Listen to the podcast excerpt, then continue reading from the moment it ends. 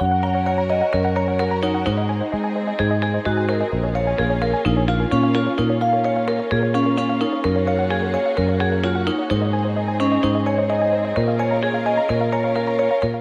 posluchači, mé jméno je Petr a já bych vás tímto chtěl přivítat u každotýdenní podcastové relace Teorie všeho, kde společně s Marou, který nás bohužel opustil, ale na pár týdnů. to zní, jak kdyby umřel, chudák. a Mikem eh, probíráme věci eh, ze světa internetu, ale ty jsi měl pozdravit, Majku, takže ahoj. Jo, ahoj, zdravím všechny. To jsem zase pokazil já. A tento díl z podcastu bude eh, speciální a to tím, že zde máme hosta, který je studijně zcestovali jako stěhovavá vlaštovka. Já bych tímto rád přivítal našeho dlouholetého kamaráda Kubu. Ahoj Kubo. Ahoj, díky za pozvání. A jinak pokud byste nás chtěli sledovat, můžete tak učinit na našem Facebooku a Instagramu. Zároveň pak můžete k poslechu našeho podcastu využít YouTube, kde v popisku naleznete časové odkazy na konkrétní témata, o kterých se budeme bavit. Což v dnešní epizodě budou Kubovi studia v zahraničí a jeho zkušeností a potom se podíváme tak nějak komplexněji a se spoilery na devátou epizodu Star Wars Vzestup Skywalkera. My jsme si tě pozvali, abys nám řekl tak něco o tvých eh, cestovatelských zkušenostech, protože ty jsi v rámci svého studia relativně zcestovali, protože jsi v podstatě, pokud se nepletu, kromě Česka studoval ve, dal, v dalších čtyřech zemích? Správně. Ono, trochu paradoxní je to, že já jsem vlastně v Česku nikdy nestudoval na vysoké škole, takže pokud to sloveso studovat přenechali vyloženě univerzitní zkušenosti, tak Česko tam mezi ty země počítat nemůžeme. To je hezky řečeno my to takhle vlastně budeme moct tak trochu porovnat, protože jak já, tak Michal jsme studovali zase jako v Česku a vlastně pořád studujeme, vlastně všichni tři pořád studujeme, takže budeme moct porovnat ty zkušenosti z Česka, jak to probíhá a z toho zahraničí. Moje první otázka je taková souhrná. Jestli nám teda řekneš, kde všude si studoval, s čím máš zkušenosti? Mhm, určitě. Tak eh, já jsem studoval v Itálii, eh, ve Velké Británii, eh, v Rakousku a teďka ve, ve Spojených státech jak, jak těžké je na takovou školu v zahraničí se dostat? Já bych začal možná tou Itálií, protože to byla tvoje eh, první škola, vlastně, kde jsi studoval svůj bakalářský titul. Tak těžké. Člověk, když má maturitu a je ochoten si projít takovou náročnější administrativní zkušeností, je to hodně papírování, tak to zase až tak těžké ne- není. V tom případě šlo o úspěšné vykonání a přijímacích zkoušek, to znamená, ta zkušenost je velmi podobná jako tady, tady v České republice. A mm, toho papírování samozřejmě víc, protože například se musí ověřovat nějaké dokumenty pro použití v zahraničí a tak dále. Ono až vlastně, když člověk dělá něco podobného, tak si uvědomí, jak to vůbec není samozřejmé, že třeba naše dokumenty se automaticky uznávají v zahraničí a tak podobně. Mm-hmm srovnal bys nějak jako ty, eh, to přijímací řízení s tím, co je tady? Je to třeba to přijímací řízení podobné, co jsou tady z CIA nebo TSPčka, nebo prostě je to opravdu zaměřené jenom na ten obor, který studuješ? Hmm, v mém případě to byl um, test takový, dejme tomu všeobecný, který byl velmi podobný, uh, řekl bych, testům, které má Masarykova univerzita, to znamená testům a studijních předpokladů. Protože kromě, kromě obecných dejme tomu, schopností porozumění textu, četby a tak dále. Tam byla i testována matematika a, a také znalost angličtiny, což například jsou části, které, které SCIO testy v té své nejzákladnější podobě obecných studijních předpokladů nezahrnují. Takže spíše, pokud bych měl najít, pokud bych měl uvést příklad nějakého českého, českého ekvivalentu, tak by nejspíš šlo o testy, testy Masarykovy univerzity. Mm-hmm. A jak to tam bylo vlastně s italštinou? Ono přece jenom ta škola je pravděpodobně, když jdeš takhle na zahraniční studijní program, tak většina bude v angličtině, asi drtivá, ale co italština? Ono se to liší samozřejmě um, škola od školy. Obecně bych řekl, že Itálie není, není tak mezinárodní ve, svých, ve své nabídce studijních programů jako jiné země. A obecně ono je v podstatě těžké pořád ještě v Evropě najít, najít školy, které na bakalářském programu nabízejí studium v angličtině. Samozřejmě jsou výjimky typu možná skandinávské země, možná, možná Nizozemsko, ale ani v Německu, ani v Rakousku například a ani ve Francii bych řekl, že není příliš běžné studovat bakalářské obory v angličtině. To znamená, že já jsem byl v trochu jiné situaci v tom, že ta moje univerzita byla velmi mezinárodní a a bakalářské programy nabízela běžně v angličtině už, už eh, v době, kdy jsem začínal studium já. Jo, to je v podstatě asi podobná zkušenost, protože co vím, tak moje fakulta taky nenabízí studium přímo v angličtině, mm. ale třeba v rámci Erasmu tam máš jako pár předmětů, mm-hmm, které se mm-hmm. učí v angličtině. Takové ty, jako co by měly být zajímavější, tak aby přitáhli nějaké lidi, kteří chtějí jedna Erasmus se trošku něco i naučit a nejenom jako na párty. No, no, no.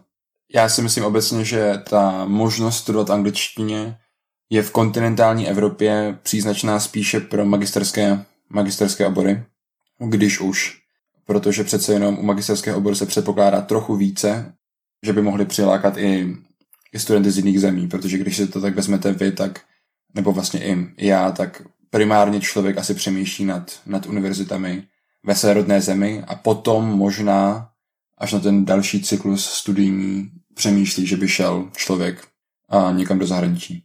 Já si teda myslím i, že hlavně přemýšlí lidé spíš v kontextu toho Erasmu. Že právě ta tvoje cesta je taková trošku jako neobvyklá tím, že v podstatě celé to studium u tebe probíhá v jiných zemích. Vlastně, jak si říkal, tak prvně si studoval tři roky v Itálii, nebo mm. dva a půl roku. Potom si byl půl roku na Erasmu a teďka vlastně opět studuješ eh, v zahraničí, i když teďka tedy uh, geograficky v dostupnější lokalitě. To určitě. Já vlastně um, jsem chtěl jít do Rakouska i právě z toho důvodu, že je to blíž. V dnešní době díky poměrně dobrému vlakovému spojení je to Uh, to opravdu není těžké se do Rakouska dostat, v podstatě i na týdenní bázi. Já jsem se chtěl zeptat, jak dlouho ti trvá cesta z domu do Vídně? Já bydlím blízko Brna a z Brna do Vídně to trvá zhruba, uh, tuším, hodinu a půl. Jo, to je super. Mhm. A navíc, navíc do Vídně z Brna teďka jezdí kromě českých drah i soukromý dopravce uh, RegioJet. A pokud se nemýlím, tak plány na zajišťování dopravy připravuje i, i třetí soukromý dopravce, kterým je Leo Express. Což samozřejmě by znamenalo ještě další možnosti spojů a možná i, možná i lepší kvalitu. Jo, to je fajn. A když to potom srovnáš s tou Itálií, tam si asi vlakem nejezdil, ne? Tam jsem vlakem nejezdil, tam opravdu už to je moc, moc daleko. Ono v praxi se to dá, člověk by mohl jet přes Rakousko, ale nestojí to za to. Podstoupil jsi nějakou takovou cestu? Jednou jsem měl autobusem z Itálie, tak jsem si přece vzal, že už tu zkušenost nechci opakovat. Ale opravdu nejpohodlnější je to tím, tím letadlem, obzvláště ve chvíli, kdy jak v naší zemi, tak v Itálii operují nízkonákladové společnosti, které, které nabízí letenky za velmi nízké ceny. To je fajn. Mhm. To je v řádu třeba? Nejlevnější, co jsem letěl, tak bylo asi 10 euro za, za jednu cestu. To je pěkný. Mhm. Mě ta jízda autobusem úplně evokovala zážitek z dětství, když jsme jako, když jsem jako malý jel na dovolenou do Chorvatska autobusem. Skvělý zážitek, cesta 19 hodin, paráda. Ty, to se celkem divím, že to bylo tolik hodin, protože já jsem loni jel vlastně úplně na sever Polska a trvalo to nějakých 12 a to byl jako relativně jako dlouhý spoj. Mm, mm. Že bych řekl, že to je v podstatě ta trať je vzdálenější do toho Polska. Jste to museli úplně nějak jako hrozně moc zastavovat, ne? Ne, já nevím, my jsme jeli asi někam na jich, až někam k Makarské, nebo já nevím, kde to tam přesně je už. Mm-hmm. No, takže tak nějak. No, já mám taky takovou skvělou zkušenost, když jsem jel vzdálenost, která se normálně jezdí, protože studuju v Brně, tak jsem byl do školy a vzdálenost, kterou normálně se jezdí za 55 minut, tak se mi podařilo jednou v, t- v takové zimní vánici jet uh, 7 hodin, nebo 7,5 hodiny. Jo, tak to byl taky jako skvělý zážitek. Ty jsi tam vlastně jel přede mnou a trvalo ti to nějaké čtyři. Já jsem měl před tebou ten samý den a trvalo mi to čtyři a půl hodiny, ano. Mhm. Ta sama trsa. a to je takový člověk, je už potom takový jako pomuchlaný. Mhm. Takže věřím, že do té Itálie to trvá jak dlouho, Kubo, tak hoďku a něco, nebo dvě hoďky. No, no, no, záleží, odkud člověk letí, ale z Prahy je to něco málo přes hodinu. Takových um, hodina, hodina 20 minut, možná hodina 25 minut, něco takového. No, tak to máš skoro jak z Vídně do Brna. Jo, No, no, mm, ano. Nebo z Brna do Vídně. Přesně tak. Takže Přesně vlastně čas, časově si na tom stejně, akorát to zahrnuje takové to ještě čekání na letišti Mm, tak. a tady ty, tady ty další procedury. Přesně tak. To jsou samozřejmě nevýhody té letecké dopravy, nicméně v praxi je ten celý ten proces asi pohodlnější než, než 12-hodinová jízda autobusem. To určitě. No a jak se ti líbilo v Miláně? Jak bys to zhodnotil celkově to studium? Já bych řekl, že to byla velmi obohacující, obohacující zkušenost. Samozřejmě člověku nemusí sednout italská kultura, ale protože přece jenom, když je člověk zahraničí, tak si uvědomí, že zkrátka v jiných zemích se lidé chovají jinak. Takže chceš říct, že to bylo pořád pizza pasta? A máchání rukama? Uh, takhle bych to asi nezjednodušoval, ale uh, určitě je pravda, že Italové jsou velmi otevření, velmi přátelští, ale někdy jsou možná až na naše, řekněme, tomu, řekněme středoevropské nebo české poměry, někdy jsou možná až příliš živí, až možná příliš aktivní. A jsou samozřejmě lidé, kterým to z České republiky může naprosto vyhovovat a kteří se s tím dokázali zžít, ale já se musím přiznat, že jsem nikdy k té italské kultuře nějak nenašel nějakou hlubší cestu. A vždycky jsem se považoval za, za Čecha. To znamená, že nemůžu říct, že bych přijal, že bych přijal velmi mnoho italských návyků. A tak ty jsi tam pravděpodobně nesetkával jenom, jenom z Itálie, ale i pravděpodobně s ostatními cizinci, že? Když ten obor byl v podstatě v angličtině, že to byla mezinárodní škola. Ano, to je pravda, ale i tak většina, naprostá většina studentů byli, byli studenti z Itálie. Zhruba bych typoval takových, dejme tomu, 70%, možná 65%. Mm-hmm. Takže se v Itálii prostě rozhodli studovat anglický obor. Mhm, mhm, přesně tak. Ta moje univerzita nabízela v podstatě i paralelní italskojazyčné bakalářské obory, ale s téměř totožným obsahem, eh, co se týče předmětů a, a kreditového rozložení. Ale hodně z těch Italů zkrátka vnímalo potřebu, dejme tomu, mezinárodního vzdělání, které se zaměřuje na přípravu absolventů nejen pro italské podniky, ale i pro nadnárodní firmy, které, které už uvažují samozřejmě jinak a které používají běžně angličtinu jako pracovní jazyk. Takže chceš říct, že ta, to, že ten obor byl v angličtině, je v podstatě nějaká taková lepší vizitka pro toho studenta potom, když hledá práci? Samozřejmě, samozřejmě. A když říkáš, že si nepřevzal žádné, tedy, já nevím, jak jsi to přesně řekl. Italské návyky možná. Italské návyky, ano, takže ani siestu po obědě nepraktikuješ, jo? Tam je osobně přijde velmi lákavá, jako. A praktikuji, aniž bych v Itálii kdy byl.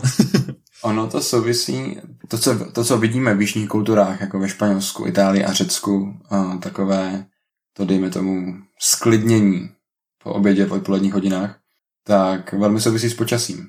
Tam je zkrátka kolem, kolem oběda a velmi horko. Jasně. Mhm. A v takovém případě samozřejmě téměř nemožné pracovat a podniky běžně zavírají kolem, kolem oběda a otevírají třeba až ve 4 hodiny odpoledne. Samozřejmě s tím ale, že mají potom otevřenou, dejme tomu, trochu déle do večera, než jak jsme tomu zvyklí v českých podmínkách. Jasně. To znamená, je naprosto běžné, že třeba od 12 do 3, půl čtvrté, čtyř možná, samozřejmě záleží na konkrétní lokalitě, člověk může mít problémy s tím, aby, aby našel otevřený obchod. Samozřejmě se to netýká velkých supermarketů a, a míst, která jsou otevřená, která jsou otevřená po celý den. Já jsem chtěl říct třeba večerek. no, koncept večerek bych řekl, že možná v Itálii ani není, nebo pokud je, tak nemůžu říct, že bych byl na ně expert, protože jsem jich moc, moc nenakupoval. No a řekne se Miláno město módy, tak přivezl jsi tam něco? Nějaký oblékací styl nebo návyk? um, tak je těžké um, zůstat nedotčen tím všudy přítomným aspektem módy, který, který, který Milán nabízí. Bych řekl ale na druhou stranu, že Miláňané to někdy až možná trochu přehání. Když se člověk projde centrem Milána, kolem milánské katedrály Duomo, tak um, vidí lidi, kteří jsou, řekl bych, často až, až vyšňoření. Zkrátka, možná trochu přehnaně. Jasně. Hm. Jakože se chtějí ukázat. No. Jo, jo. Na druhou stranu, všechna města se nemohou oblékat stejně, nebo respektive obyvatele všech měst se nemohou obyvatel, oblékat stejně. To znamená, že kde jinde, než ve městech módy, s kterými spolu s Milánem jsou například Londýn, Paříž nebo New York, kde jinde by lidé měli dát najevo, že jim na módě záleží a že mají vkus, že se dokážou obléct na úrovni. Mm-hmm. Takže já se musím přiznat, že jako student jsem si nemohl vždycky dovolit příliš investovat do módy. Nicméně tuším, že asi pár kousků jsem si, nebo možná jeden, jeden nějaký kus oblečení jsem si tam tu odvezl. Při pár kousků. Zmiňuješ jakoby eh, nějak, že jako student si nemohl dovolávat extra výstřelky módy, tak běžného posluchače asi napadne, že takové studium v zahraničí musí být poměrně nákladné, takže jak to bylo s nějakým stipendiem nebo případně hrazením takového studia? No, Samozřejmě se neptám na konkrétní částky, aby to jenom... Samozřejmě, já musím, já musím eh, v prvé řadě říct, že, že studium v zahraničí je většinou eh, právem považováno za, za nákladnější než, než v Česku. Mm-hmm. A já musím říct, že bez podpory svých rodičů bych, by to pro mě bylo nedosažitelným snem a mm, díky nim vlastně jsem, jsem mohl prožít to skvělou zkušenost studovat, studia v zahraničí. A nicméně ještě tomu pomohla i moje univerzita, která mi vlastně nabídla stipendium. Takže potom v praxi díky podpoře rodičů a díky velmi, velmi štědrému stipendiu od, od mé univerzity jsem si to studium mohl dovolit. Mm. Jaké byly požadavky na to, aby to stipendium mohl pobírat? To stipendium bylo určeno všem mezinárodním studentům, mm-hmm. plus uh, Italům, kteří studovali na, zahrani- na zahraničních školách. To znamená, že ve chvíli, kdy tuším si člověk přidal, podal přihlášku na ten obor a pro účely toho stipendia napsal ještě nějaký motivační dopis a tak dále, tak na základě jeho převážně akademických výsledků a dejme tomu celkového profilu, tak byly vybráni studenti, kteří to stipendium obdrželi. Ale to znamená, že všichni studenti, kteří se přihlásili do toho, dejme tomu výběru, tak od nich, od nich, o, o nich ta výběrová komise uh, přemýšlela. Jasně. A já jsem potom měl to velké štěstí, že, uh, že jsem byl vybrán. Ve Vídni je to podobně? Ve Vídni je to studium v podstatě mnohem finančně dostupnější. Řekl bych, jak životní náklady víceméně, tak samotné školné jsou ve Vídni velmi dostupné. Například jeden semestr stojí rakouské a tím pádem i evropské studie, to znamená studenty pocházející z Evropské unie, zhruba 20 euro. Semestr. Za jeden semestr, přesně tak. Wow. Hm. To znamená, že podle mě taková částka vůbec není, není mimo dosah i běžného českého studenta, mm-hmm. který by přemýšlel o studiu, o studiu zahraničí. Já bych skoro řekl, že to je taková symbolická částka než cokoliv jiného. Ano, pro mě je to dost překvapující částka, teda. Jako, je překvapivá. Já se ještě zeptám v kontextu toho, jaké jsou příspěvky na studium tady v Česku, protože my taky můžeme dostávat nějaké jako stipendium, příspěvky na bydlení, pokud nejsme z toho města, ve kterém je ta škola, ale tady se jedná spíš jako o směšné částky, které ti jako reálně moc z toho bydlení nepokryjí. Jestli tam to dělá aspoň dejme tomu, když jsi mluvil o té skladbě, že jsi studoval díky rodičům a tady i díky tomu stipendiu, jestli ti to tam pokryje třeba aspoň nějakou jako de- desítky procent toho. Bavíš se o nějakém, nějaké formě ubytovacího stipendia nebo, nebo o tom stipendiu, které jsem měl já? No v podstatě toho stipendia, co jsi měl ty. Aha. Jak jsem říkal, to stipendium bylo, bylo velmi štědré, to znamená, že v celkových nákladech to byly ušetřené desítky procent a nejspíš i nadpoloviční většina, možná i tři čtvrtiny, těžko říct. Mm-hmm. To stipendium bylo opravdu, řekl bych, asi o hodně větší, no, než, než to, než to ubytovací stipendium. Ale musíte si taky uvědomit ten jiný kontext, protože pokud vím, tak to ubytovací stipendium tady v Česku vlastně dostávají všichni. Respektive mají na něho nárok, pokud bydlí v jiném městě než v městě studia. Je to tak? Je to tak. Jsou tam určité výjimky ještě. Nesmíš mít jakoby nepřeru, eh, nějaké přerušené studium předtím. Mm-hmm. V praxi to znamená to, že pokud už jsi studoval nějakou vysokou školu a odešel si z ní, tak potom už na to ubytovací stipendium na jiné vysoké škole nemáš nárok vlastně. Ano. Mm-hmm. S tím, že ta výše se za semestr pohybuje třeba průměr bych řekl kolem dvou a půl tisíc. Tak nějak, no. Takže to může být přilepšení k nájmu třeba. Jakože na měsíc si to vychází tyjo, čtyřistovky, možná.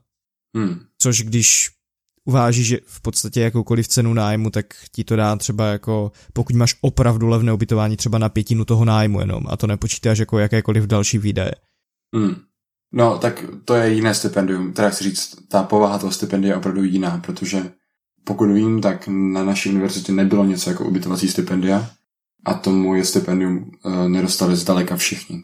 To byla záležitost uh, asi několika málo desítek studentů v každém ročníku. Z tohoto pohledu vlastně ten český systém je trochu štědřejší v tom, že na to stipendium zkrátka dosáhnou, dosáhne velmi velký počet lidí. Tak je pravda, že potom tu máme i takovou věc, jako je prospěchové stipendium a hmm. to je opoznání štědřejší, ale na to opravdu dosáhnou jenom ti nejlepší z nejlepších. Hmm. A troufnu si říct, že z toho už ten semestr dokážeš, dejme tomu, pokud si šetřivý typ, už dokážeš skoro většinu, bych řekl, pokryt. I když, no, tak takových 70% si myslím, že by z toho mohlo jít pokryt. Opravdu záleží na těch měsíčních výdajích a jak moc je ten student šetřivý. Jasně. Bylo to studium v Itálii dobrá volba? Já bych řekl, že každá volba má svoji cenu. A to samozřejmě platí i pro studium tady v Česku. Člověk, když uh, jde studovat do Prahy nebo do Brna, tak už zkrátka nemůže jít studovat třeba do Olomouce nebo, nebo, no, nebo do Ostravy. Všimáš si té politické odpovědi, Michale? všímám, všímám. Mm, já chci upozornit na to, že uh, každá volba má svoji cenu a v případě studia v zahraničí ta cena není malá, protože já vlastně díky tomu, že jsem šel studovat do zahraničí, tak jsem nebyl v tak blízkém kontaktu například s mými spolužáky a spolužačkami ze střední školy, než školy s rodinou. To znamená, že ta zkušenost byla velmi zajímavá, řekl bych, že mi to hodně dalo, ale zároveň bych chtěl zdůraznit právě tady tyto, dejme tomu, méně pozitivní efekt, které, který to také mělo na, na můj život a na moje vztahy. Protože já mám pocit, že někdy, zvláště na středních školách, je ta vidina studia v zahraničí takovým snem. Snem, který se zdá skvělý a bez problémů, bez obtíží. Mm-hmm. Ale tady ta druhá stránka mince už tolik vidět není. A konec konců znám osobně lidi, kteří šli studovat například do Anglie a osobně bych řekl, že ty univerzity mohly být třeba velmi srovnatelné nebo možná i o něco horší než, eh, než tady u nás v Česku. To znamená, že někdy bych řekl, že ten význam studia v zahraničí jako takového se, se přeceňuje. Já s tebou v podstatě v tomhle asi souhlasím, že nemá smysl jít studovat do zahraničí jenom proto, aby člověk studoval zahraničí. Hmm. Asi tam má smysl jít, pokud se opravdu dostaneš na nějakou školu, která stojí za to. Mm-hmm. Potom je to opravdu na zvážení toho konkrétního člověka, co ho to bude stát a co mu to přinese. Ono, jak jste slyšeli, tak um, Rakousko um, například nemá, nemá školné, nebo je velmi malé, ale no, pak právě v Anglii školné je a studenti se musí, pokud nemají dostatečné prostředky na splácení školného, školného během studia, tak se musí zadlužit. No a vzít si půjčku je také velké rozhodnutí. Já říkám, díky těm šťastným okolnostem mého studia jsem, jsem nebyl nucen vzít si půjčku. Ale jsou lidé, kteří vstupují do života s poměrně velkou finanční zátěží. Samozřejmě. V Anglii jsou proto nějaká pravidla. Člověk nesplácí až do dosažení určitého, určité příjmové výše a tak podobně a tak podobně. Nicméně pro běžného českého studenta je skoro nepředstavitelné, že by začínal svůj profesní život, dejme tomu, s bezmála 30 tisíci uh, liber dluhu. Hmm. To je dost. To je, řekl bych, úplně mimo českou realitu. Tak ono je to potom o tom, že v okamžiku, kdyby se takto lidé zadlužili, když jdou na školu, tak spousta lidí by ani na tu školu nešla. Takže to české prostředí je do značné míry, bych řekl, jinak vystavené tím, že na tu školu v podstatě jdou všichni, protože je zdarma. Přesně tak. Ještě bych se zeptal na to, jakým způsobem tam probíhá ten semestr v zahraničí, ať už je to Itálie nebo, nebo to Rakousko, protože už jste to vlastně skoro zmínili, že když tady někomu v Česku řeknete, jdu studovat do zahraničí, tak si jako řekne, wow, ty zahraničí, to musí být asi extra chytré, to bude určitě jako stopro těžší. Sami jste říkali, že tomu je jenom jakoby klamná nebo zdánlivá představa, takže jak moc jako rozdílné semestry bys řekl, že jsou tam od těch našich tady? Nebo jakoby co obnáší práce přes semestr, jako seminárky, já nevím, cokoliv? Já bych řekl, že do velké míry všechny ty moje univerzitní zkušenosti byly podobné. A to kvůli tomu, že možná trochu s výjimkou Ang- Anglie, která si pořád uchovává do určité míry, řekl bych, svou jinakost, ale to jsem měl možnost pozorovat, tak ty školní systémy na těch mojich konkrétních univerzitách v Itálii a v Rakousku se snažili přiblížit tomu americkému vzoru. To znamená, já bych teďka tady dal do kontrastu dva univerzitní systémy. Jeden, dejme tomu ten původní kontinentální, který si myslím, že do velké míry je platný stále pro Českou republiku, a právě ten americký. V tom českém, a můžete mě opravit, protože tu zkušenost máte lepší a sami jste ji zažili, v tom českém pořád zdá se mi hraje největší roli v hodnocení závěrečná zkouška v předmětu, jakémkoliv předmětu. Jo, asi jo. To znamená, že předpokládám, že máte i přes, přes eh, semestr nějaké možná semestrální práce, nějaké zápočty, nějaké půlsemestrální písemky a tak dál, ale pořád největší roli hraje ta zkouška. No, je to v podstatě tak, že to, co děláš přes semestr do značné míry určuje to, jestli se k té zkoušce dostaneš, ale bez té zkoušky v podstatě skoro v žádném případě ten předmět neuděláš, pokud tam nemáš jenom zápočet v tom předmětu. Mm-hmm. Ano. Zatímco v tom americkém systému, ne, pardon, ještě se vrátím k tomu českému, to v praxi znamená, že největší nápor v podstatě by měl být ke konci semestru ve zkuškovém období. Protože přes semestr, ano, člověk pracuje a tak dál, ale řekl bych, že ta námaha a to studium nejsou rozložené příliš rovnoměrně a že, zdá se mi, největší kus úsilí, nebo zkrátka nejvíc úsilí uh, investují studenti právě do těch závěrečných zkoušek. Já bych řekl, že v tom americkém systému je to mnohem více rozložené. To znamená, člověk pracuje v podstatě průběžně a má třeba dva testy, jeden projekt, jednu nějakou prezentaci a do toho má třeba finální zkoušku, která má ale váhu třeba pouho pouhých 30-35% z celkového hodnocení. Takže v podstatě, kdyby z té zkoušky dostal relativně nízký počet bodů, tak ti to vůbec nevadí. V podstatě. Pokud si pracoval předtím během semestru. Ano, ano. Setkal jsem se například s tím, že teďka tuším, že to bylo v Itálii, ale v praxi to tak určitě jde zařídit i v jiných zemích. Setkal jsem se s tím, že pro absolvování toho předmětu bylo nutné projít tou závěrečnou zkoušku například.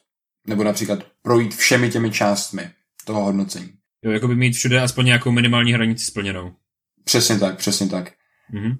A zatímco v tom americkém systému, pokud se nepletu, je možné, že mi něco uniklo a tak dál, ale nevšiml jsem si výslovného požadavku na absolvování, dejme tomu, té závěrečné části. To znamená, potenciálně člověk mohl, mohl, dejme tomu, dostat plné body z těch částí hodnocení, které no, člověk no, vypracovával během roku a potom možná teoreticky mohl neprojít tím tou závěrečnou zkouškou a stále být schopen ten, ten předmět absolvovat. Já k tomu možná připojím svoji zkušenost a to je taková, že já nevím zase, jak je to u Michala, abych řekl, že tady ta praxe se hodně liší podle školy a hodně podle fakulty, ale u nás je to třeba opravdu tak, že pokud nepracuješ přes semestr a dejme tomu v tom předmětu není zápočet, což znamená, že ten zápočet může být to, že napíšeš určitou písemku na určitý počet bodů, nebo že z toho semestru potřebuješ mít určitý počet bodů, tak pokud tam zápočet není, tak tím, že pracuješ přes semestr si dost ulehčíš tu závěrečnou zkoušku. Mm-hmm. Myslím to tak, že tady prostě jde o to, aby body ze semestru a body z té závěrečné zkoušky ti dali alespoň 50%, tedy 50 bodů ze 100 bys měl dohromady. Mm-hmm. A samozřejmě v okamžiku, kdy třeba za semestr můžeš získat 30 bodů a reálně jich získáš 25 a potom máš získat 25 bodů ze zkoušky, tak je to o něčem jiným, než když máš z té zkoušky získat 50 bodů. Mm, to určitě. Jakože tím chci říct, že náročnost té zkoušky... Je daná tvou prací během semestru. Ano. Mm. Jo, u nás je to v podstatě tak, že semestrem se dá v podstatě nějakým způsobem proplout na nějaké minimální hodnocení a opravdový záhul nastává ve zkouškovém. Tam jako neovlivníš nějak náročnost zkoušek prostě. Hmm. Ale řekl bych, že moje škola je spíš výjimka a zároveň, co máme kamarády na technických oborech na ostatních, tak tam bych řekl, že pro ně je to zkouškové akorát další zkouška jako během toho školního boje prostě přes celý semestr. Že oni opravdu musí projít třeba čtyřma, pěti testama a všechno to musí napsat jako aspoň na určitý počet bodů prostě, mm-hmm. že to je fakt jako práce přes celý semestr a ta zkouška už je v některých případech je těžší, v některých případech už v okamžiku, kdy se k ní dostal, tak už je to takové, že už to pravděpodobně jako nějak dáš a že to není zase jako o úroveň těžší, než byly ty testy v tom semestru. Jo. No a pokud nemáme nic tady k tomuto, tak já se ti zeptám ještě tak na odlehčenou, máš nějaké vtipné historky, nebo jak tam probíhaly v Itálii party? party. no. Já vím, že ty nejsi moc party typ, ale tak mohl bys nám jako něco prozradit, jestli um, jsi někde se ukázal. No, uh, na některých partích jsem se dokonce, nebo spíš jinak, Některým, některým to mě zajímá, jak to chtěl dokončit tu větu. některým, některým, dejme tomu oslavám, jsem se přiblížil, ať už jsem chtěl nebo nechtěl, protože ve druhém ročníku jsem bydlel uh, s velmi aktivními prváky, kteří rádi pořádali uh, party u nás, u nás na bytě. Takže nebylo pro mě problém se dostavit na párty, protože stačilo otevřít dveře mého pokoje. Ale jako ta, ta, řekl bych, ta party kultura je tam velmi, velmi silná. Ono tomu ještě samozřejmě pomáhá to počasí. A také to, že je tam možná na, na té mé univerzitě v Itálii byla trochu větší, řekl bych, soudržnost mezi studenty v tom, v tom smyslu, že koleje, na kterých jsem bydlel, byly všechny víceméně poměrně blízko u sebe, nebo aspoň některé z nich. A také byly blízko kampusu, to znamená v podstatě část studentů bydlela blízko u sebe a dalo se velmi dobře domlouvat různé akce, různé párty a párty na kolejích samozřejmě nebyly výjimkou. Jak už jste naznačili, tak já jsem je samozřejmě příliš neorganizoval, ale zvlášť v druhém ročníku, tak párty přicházely ke mně. a to, jako to by se mi zase líbilo. Vím, že jak říkal Peťa, ty nejsi ten typ, ale já bych to užíval, no. kdyby chodil ke mně a já nemusel k ním. jako nebylo, ne, určitě, to bylo, určitě to bylo zajímavé, nicméně potom většinou ten byt um, z toho nevyšel úplně nezašpiněný, takže... Tak to já si myslím, že to je jedno, jestli pořádáš party v Itálii nebo v Česku, to tak prostě jako po party asi dopadne. To dopadne vždycky stejně. Mm. Já mám ještě doplňující otázku, co se, co se v Itálii pije? Co studentstvo v Itálii pije? Já myslím, že je to velmi podobné. Nebo pravda, že nemám před sebou na českých party, ale na kolejích, ale... To je jednoduchý, rumy, vodky, alkodrinky. Tam to většinou bylo tak, že ty party někdy byly jako ještě takzvané jako pre-party, takže člověk jako se tak nějak připravoval na, na odchod ještě do nějakého klubu, nebo tak, kde už byl třeba alkohol dražší a tak lidé nezřídka chtěli něco vypít už předtím, než tam šli, aby tam nemuseli si něco kupovat. To je stejné tady. Hmm. Já teda tuhle zkušenost bych ale nemám, ale to by budu věřit, že ty se v tom líp orientuješ. Jo, jako v klubech, v klubech je to strašně drahé, to je prostě, tam máš jako panáky kolem stovky a takové, jo, jako to, je, to se nedá. To je lepší si fakt koupit prostě tu flašku v pár lidech a rozjet to předem. A... a jak je na tom Itálie takhle finančně z pohledu alkoholu, protože v každé zemi se tady tohle taky pohybuje jinak. Víme, že Česko je obecně alkoholový ráj, co se týče cen. Že když sem přijedou turisti, tak mm-hmm. pivo za 25 korun, to je v podstatě jako jedno euro, je úplný zázrak, jako v celosvětovém měřítku. Tak Itálie má obecně vyšší životní náklady, to znamená, že i alkohol je dražší. Já můžu uvést příklad drinku. V Miláně je velmi populární chodit na, takzvaná aperitiva, což je v podstatě forma večeře, kdy člověk zaplatí fixní poplatek, většinou to bývá kolem 10 euro, kterému zaplatí jeden drink a v podstatě neomezený bufet, švédské stoly během večera. A potom samozřejmě, když člověk chce, tak si může zaplatit další drinky, ale řekl bych, že asi kolem tak těch 10 euro bude ta, bude ta cena míchaného nápoje. To si dokážu představit, že to je populární, když v podstatě dáš 10 euro jenom za bufet, kde máš v podstatě all you can eat mm-hmm. a ještě mhm. k tomu máš drink zdarma.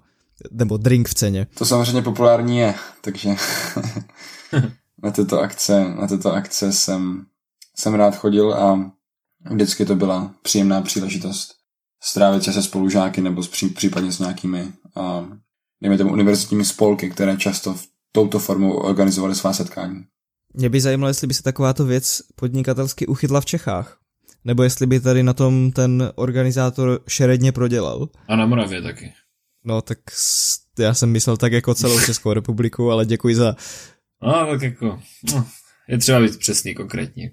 Um, já si myslím, že při vhodně nastavené ceně Protože když se mi člověk zamyslí, tak uh, podle mě ten jeden zákazník toho nesní zase až tolik, respektive to množství je omezené. To znamená, že při vhodně nastavené ceně a vhodně nastavené kvalitě jídla, protože samozřejmě eh, člověk si nemůže dělat iluze, ani v té Itálii, ani tady bych řekl, že by takovýto all you can eat buffet nenabízel zkrátka nějaké příliš kvalitní jídlo. To znamená, při vhodně nastavených podmínkách si myslím, že by to nemusel být špatný nápad. V Itálii samozřejmě ta situace je trochu jiná v tom, že už je to součást kultury. Na aperitiva totiž chodí nejenom studenti, ale i pracující, kteří tak třeba zakončují svůj pracovní den, nebo třeba páteční večer s přáteli. To znamená, pokud by se něco takového v Česku mělo uchytit, tak by to asi byl běh na, na delší trať. No ono to totiž zní hrozně lákavě z mé pozice, že je to něco, kam bych si představil, že bych jako mohl jít a že bych tam možná i rád zašel. Hmm. Takže právě v souvislosti s tím se na to ptám, no. To určitě. Já myslím, že v praxi by to, pardon, v teorii by to mohlo fungovat. No a od toho je tu teorie všeho, že? no a potom se tedy z Itálie se vlastně přesunul do Anglie, potažmo Velké Británie na půl roku. Mm-hmm. Tam se ti to líbilo jak to studium? V čem to bylo odlišné? Um, odlišné bylo v tom, že to univerzitní prostředí bylo mnohem víc mezinárodní, zatímco opravdu v Itálii člověk potkával spíše Itálie, případně jiné Evropany, tak v Anglii už člověk běžně narážel na studenty z Ázie nebo také z kontinentální Evropy. A řekl bych, že samotných Britů tam bylo v poměru k ostatním studentům méně než například těch Italů, Italů v Itálii. To znamená, že ta různorodost tam byla, byla mnohem větší. Další věc byla, že ta univerzita, kde jsem byl v Anglii, tak byla v podstatě trochu atypická v tom smyslu, že měla svůj vlastní kampus, který byl daleko od jakéhokoliv města. Když si člověk představí typickou evropskou univerzitu, je v podstatě jedno v jakém státě, tak se většinou jedná o městskou univerzitu, která je zkrátka nějakým způsobem začleněná do existující struktury města nebo velkoměsta. Na rozdíl od Ameriky. O tom se taky můžeme bavit později. Mm-hmm. Ale tady ta univerzita v Anglii měla svůj vlastní kampus, který byl sice blízko nějaké vesnice, ale od většího města zhruba 20 nebo 30 minut autobusem. No a to taky samozřejmě eh, poskytuje člověku úplně jinou univerzitní zkušenost. Já teďka už, když mám tu zkušenost z Ameriky, tak no, už mi to nepřipadalo tak výjimečné nebo tak zvláštní, ale tehdy to byla dramaticky odlišná zkušenost od toho, co jsem věděl, že prožívají studenti v Česku, nebo i od toho, co jsem běžně zažíval předtím v Itálii. Takže to bylo velmi zajímavé. No a pak ten samotný systém univerzity byl zajímavý v tom, že ta moje univerzita nepoužívala semestrální systém, ale používala trimestrální systém. To znamená, že měla v podstatě tři, tři bloky vyučování během roku a kromě toho i ten samotný anglický univerzitní systém je zajímavý v tom, že je více akademický. V tom pravém slova smyslu, kdy... To znamená, že píšeš různé práce a snažíš se opravdu... Uh, ano, je to, je to více o esejích a je jedno v jakém předmětu. Řekl bych, že jde více o eseje, ale hlavně člověk má diskuzní semináře, které jsem předtím nepotkal ani v Itálii a ani teď v podstatě v Rakousku, až na výjimky. A to znamená, že člověk má normálně přednášku, kde se probírají nějaká, nějaká témata, která potom člověk má prohlubovat a diskutovat s ostatními spolužáky na, na seminářích. Samozřejmě to znamená, že člověk má zadaný, zadaný k přečtení nějaký vědecký článek, nebo možná nějakou kapitolu z nějaké knihy, z nějaké učebnice.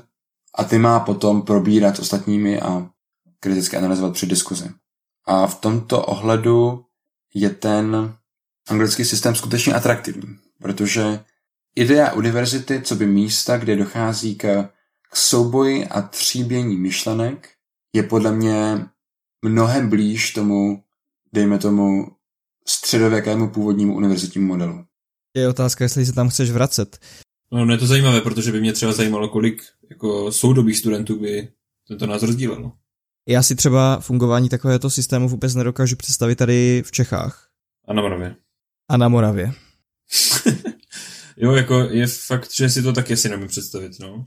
Jako mě, já osobně jsem třeba měl vyloženě diskuzní předměty, kde šlo o to vyvolávat právě diskuzi a po, jako přikládat různé prostě argumenty a diskutovat, ale aby tak fungovala celá škola, neumím si to představit.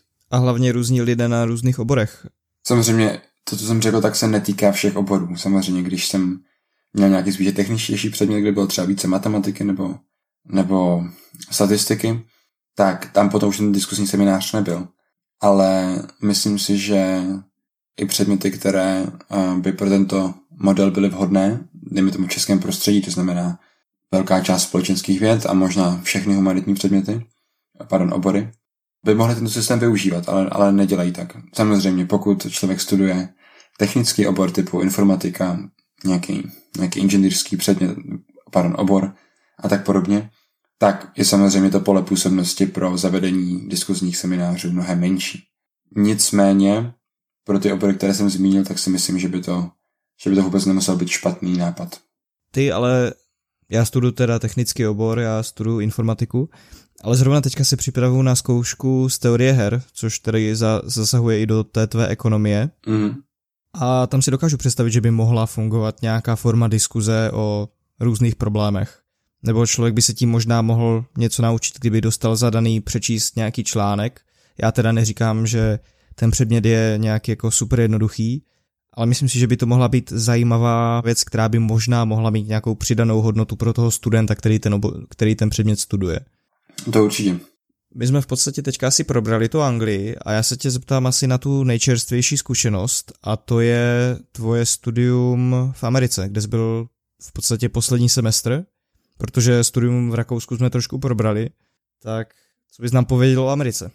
Pokud člověk má možnost, tak bych opravdu doporučil každému Ameriku, pokud ne zažít na dlouhou, tak alespoň na nějakou dobu, protože ten mediální obrázek, který u nás Amerika má, teďka chci být velmi přesný, Spojené státy americké, tak je, řekl bych, odlišný od toho, co skutečný americký život představuje, protože když se nad tím tak zamyslíte, tak eh, pod pojmem Spojené státy americké si většina lidí v naší době, řekl bych, představí možná především politiku a současného amerického prezidenta.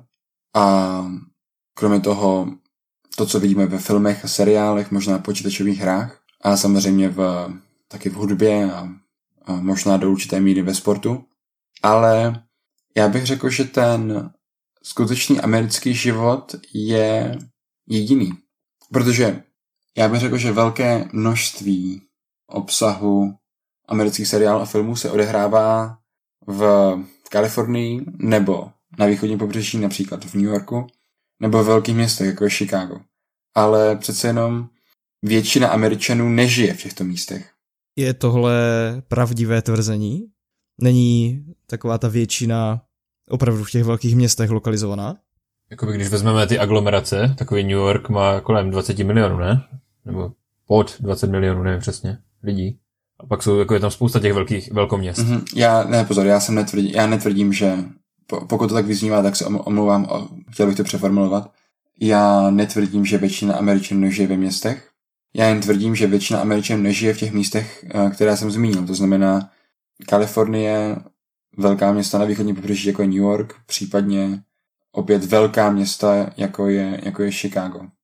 Velké množství Američanů totiž žije na venkově v malých městech a městečkách. Ano, nechtěl bych se tady hrát na nějakou klasifikační hru, kdy budeme určovat, kdo ještě žije u města nebo ve městě nebo ne, když například žije v předměstí Chicago nebo v předměstí Houstonu a tak podobně. Ale já bych zkrátka řekl, že ten, že ten obraz Ameriky není obrazem malého města, nebo není obrazem venkova. A to samé nejspíš platí o televizním zpravodajství i v samotné Americe. Já jsem měl možnost mluvit s lidmi, kteří třeba nebydlí ve velkých městech a řekl bych, že ti ten rozdíl vnímali taky. Ti také vnímali, že realita, která je podávaná v médiích, nebo spíš takový ten mediální obraz, vždycky neodpovídá jejich životu, protože zkrátka oni v těch velkých městech nežijí. A teďka, i kdyby, i kdyby to byla nadpoloviční většina, klidně ne, přiznám se, že nevím přesně, kolik Američanů žije, dejme tomu, v nějakém urbánním prostředí kteři, a kteří žijí naopak na venkově. Ale i kdyby to byla nadpoloviční většina, tak zkrátka nezanedbatelná část Američanů v urbánním prostředí nežije. No a oni mají potom možná někteří pocit, že, že se na ně trochu zapomíná. Jo, my jsme se dostali daleko od toho tvého studia. jako ono je to podle mě zajímavá odbočka, protože mě se třeba jako při zmínce eh, života s, s Američanů ve Spojených státech vybaví prostě jako extrémní konzum a toho, že jsou jako v, v práci od nevidím do nevidím, jo, a nemají prostě potom čas na vlastní děti, mají všichni zaplacené chůvy a hlavně, že mají prachy, ale pak nemají čas ty peníze jako utratit. To je moje představa amerického života. No, tak to je... Což se asi velmi značně mýlím, jak říkáš. No, chci říct, pro určitou část Američanů by to určitě byla pravda. Problém ovšem je v tom, kdyby to člověk chtěl takto vztahovat na všechny Američany. Mm.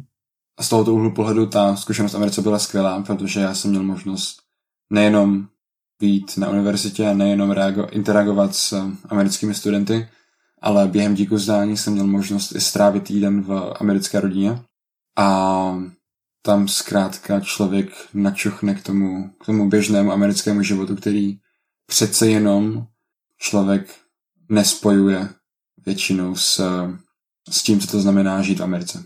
Mm-hmm. Takže z tohoto úhlu pohledu skvělá zkušenost.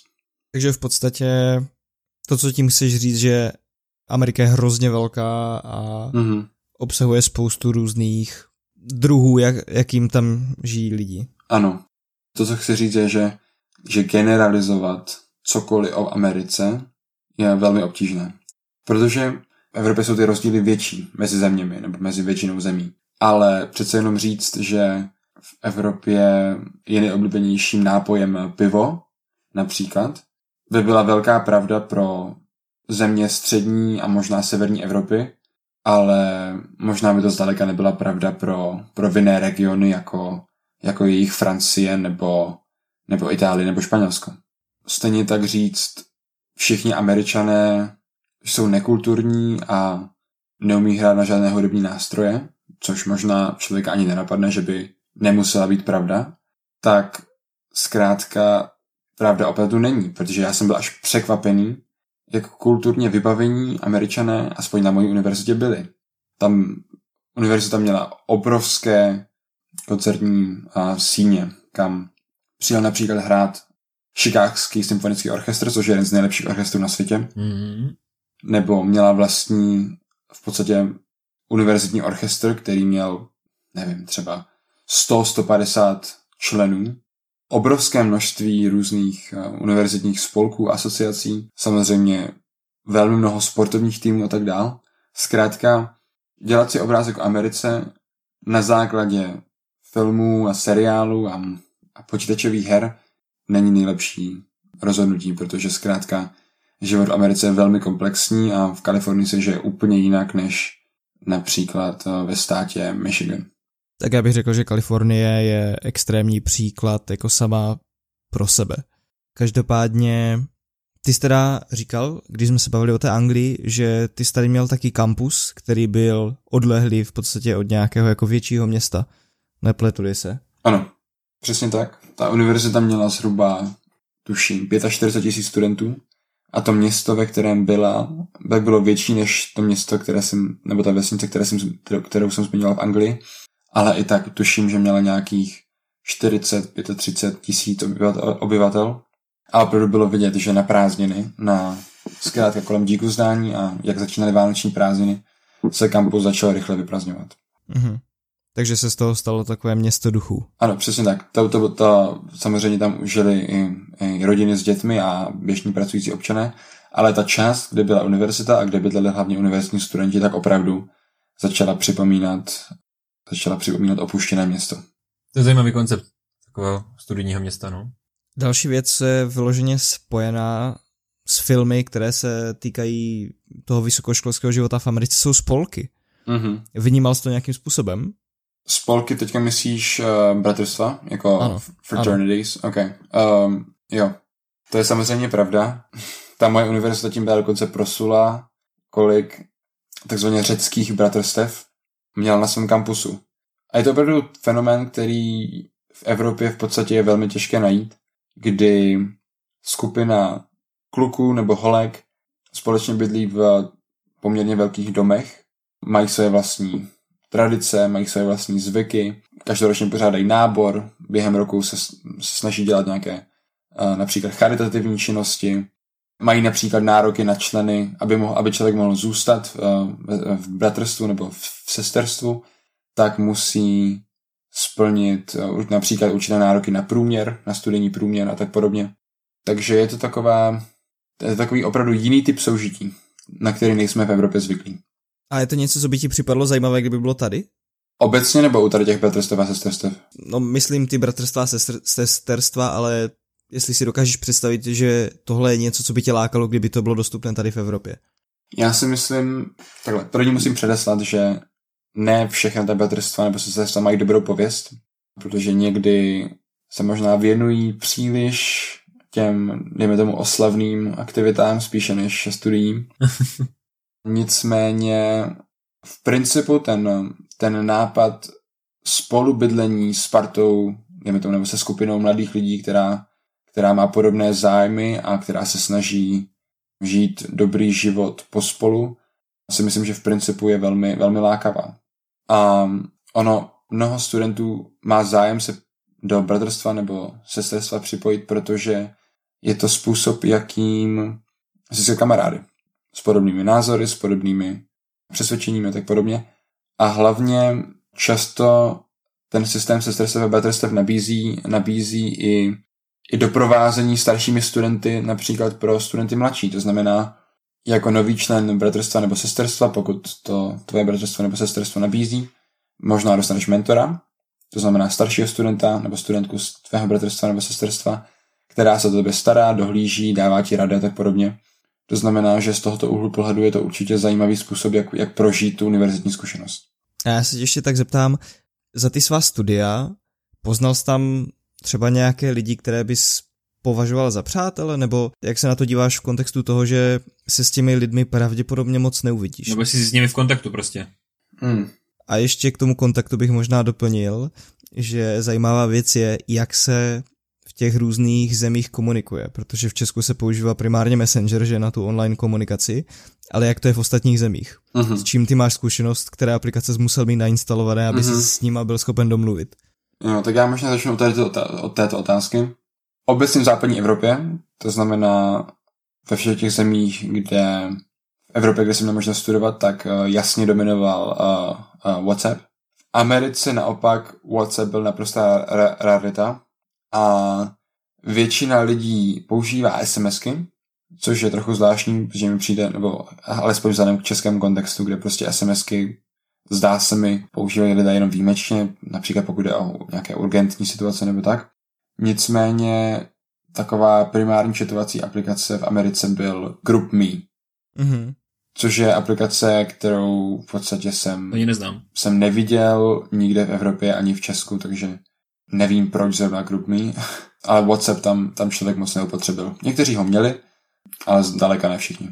Ono v kontextu tohoto možná dává větší smysl právě to, co má Apple, tu službu iMessage, mm-hmm. kde v podstatě v jedné té aplikaci můžeš posílat jak SMSky, tak ty iMessage, které ti chodí přes internet a tedy v Česku tě to jako kdyby přes internet nic nestojí, ale SMSky tě stojí peníze, tak možná to je i důvod, proč Apple před teď už to bude pár let, představil službu jako iMessage. Mm-hmm. A teď se podíváme na téma, které je daleko víc spojené s popkulturou a to na poslední díl Star Wars, o kterém tedy už v tomto díle budeme mluvit i se spoilery, protože my jsme o něm krátce mluvili v předchozím díle, v takovém vánočním, kdy jsme k tomu řekli jenom něco bez spoilerů. A podíváme se dneska na nějaké tedy spoilery, zhodnotíme to i s tebou, Kubo, protože ty jsi to taky viděl. Mm-hmm. Ještě v Americe. Mm-hmm. A začnu tím, že na internetu se objevily zprávy, že ten snímek, který jsme viděli, tedy jeho střih, eh, Star Wars epizoda 10 Vzestup Skywalkera. Epizoda 9. 9? 9, řekl jsem 10? Mm-hmm. Ano. Byl sestříhán trošku jinak, než to měl v plánu režisér J.J. Abrams. Jsou to tedy zprávy, které samozřejmě Disney asi nikdy nepotvrdí, a možná se nikdy nedozvíme, jak to tedy bylo a pravděpodobně nikdy neuvidíme verzi toho filmu, kterou chtěl udělat režisér J.J. Abrams, ale já bych s vámi možná prošel ten seznam těch věcí, které měly být jinak a obecně ty obstrukce, které pravděpodobně mezi uh, režisérem Abramsem a Disneym byly. Ale možná bych začal ještě něčím trošku jiným a to je, zeptám se vás s odstupem, líbil se vám ten film nebo nelíbil? Tak Kuba je host, tak ať začne. Já se musím přiznat, že Star Wars filmy jsem vždycky měl rád. Teďka myslím hlavně tu sérii filmů, které, které byly k vidění, když uh, jsem byl mladší. A... To je dost neurčité stanovisko. Když jsem byl mladší, tak už byla, řekl bych, i ta prequelová trilogie, krom těch původních originálních. Však ano, já myslím prvních šest filmů. Dobře, pak je to v pořádku. Epizoda 7, ale hlavně epizoda 8 bych řekl tak nějak narušili můj, můj pozitivní dojem z těch Star Wars filmů a z, vůbec se Star Wars prostředí. A epizoda 9 z mého úhlu pohledu byla lepší než epizoda 8. Nicméně z hlediska ostatních Star Wars filmů i z hlediska kinematografie samotné je to podle mě velmi průměrný film. Přišel mi uspěchaný, s nepříliš atraktivním dějem a s nepřesvědčivou zápletkou. V mnohem asi napravil chyby epizody 8, ale myslím si, že skutečný fanoušek série Star Wars by si zasloužil o třídu nebo o dvě lepší zakončení celé ságy. Je otázka, co je skutečný fanoušek Star Wars. To je diskutabilní, ano. Ale jinak jsem říkal, že normálně se o tom můžeme bavit se spoilerama, jo? Klidně jsi mohl mluvit o věcech, které se ti vyloženě na tom filmu nelíbí, nebo které se ti líbí, jo? V tom případě myslím, že je nekonzistentní naprosto z hlediska dějové linky, jak se z hlavní hrdinky najednou stane potomek rodiny Palpatinů, když v epizodě 8 je divákovi naznačeno, naznačováno velmi jasně, že žádné významné předky nemá. Mm-hmm. Já si myslím, že ten film opravdu ta devítka hodila spoustu věcí, co před, nastavili ty předchozí filmy, tak trošku pod vlak. Ano, ano. To je to, co zmiňoval Kuba, že ona musela, jakoby, nebo J.J. Abrams musel pracovat se spoustou chyb, které byly v té osmičce a museli tak nějak jakoby zahlazovat, napravovat, pozměňovat, jo. Tím asi se toho jakoby jednak spousta času se tím ztrácela a jednak prostě to pro někoho mohlo být jako nezáživné, nebo prostě proč se to děje, jo. Hmm. To, to chápu. Ale já si myslím, že i myslím, že i filmařsky, že to není povedený snímek. To je právě možná tím, jak moc do toho Disney podle rumorů, které se v posledních dnech dostali na internet, zasáhlo. Mm. Já jenom teď zmíním v souvislosti s tím, že říká, že to není moc filmařsky povedený snímek. Údajný střih, nebo údajná verze filmu, kterou natočil ten J.J. Abrams, režisér, tak měla mít 3 hodiny a 2 minuty mm-hmm. a ten snímek, co šel do kin, měl 2 hodiny 22 minut. Mm-hmm. Takže mm-hmm. tam se na cestě ztratilo 40 minut záběru. Mm-hmm. Yeah, yeah. A tím tam vzniklo i spousta děr a tak dále a tak dále. Jinak bych řekl, že samozřejmě ta dějová linka do velké míry je předvídatelná. Neřekl bych, že přináší něco, něco zvláštního. A potom samotný nápad vzkřísit znovu postavu Palpatina je zkrátka neoriginální.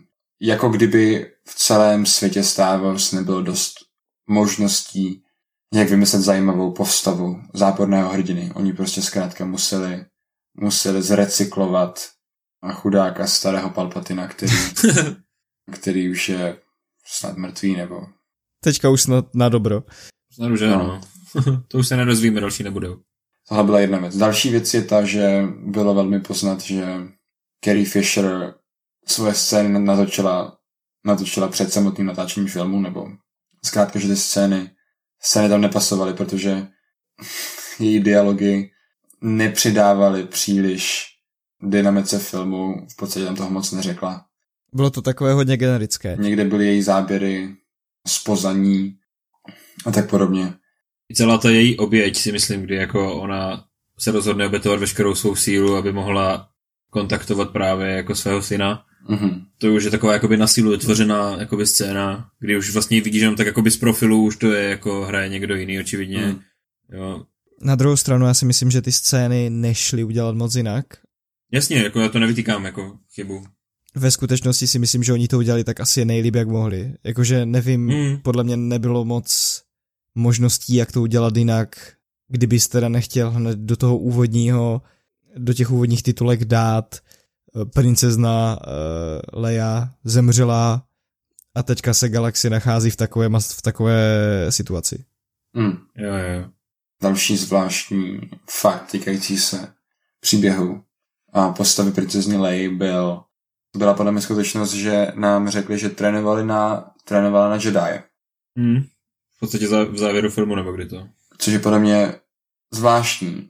Proč nikdy nepoužila víc své umění světelného meče, nebo proč nikdy nepoužila víc sílu, když pominu epizodu 8, kde se dostane Harry Poppins.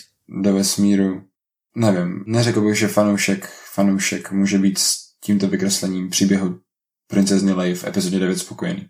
Já s tímhle asi zase úplně problém nemám, protože jednak si myslím, že náznaky toho, že ona je force sensitive byly už v šestce nějaké, nebo v podstatě už v pětce, kdy ona nějak na dálku vycítila Luka. Ano.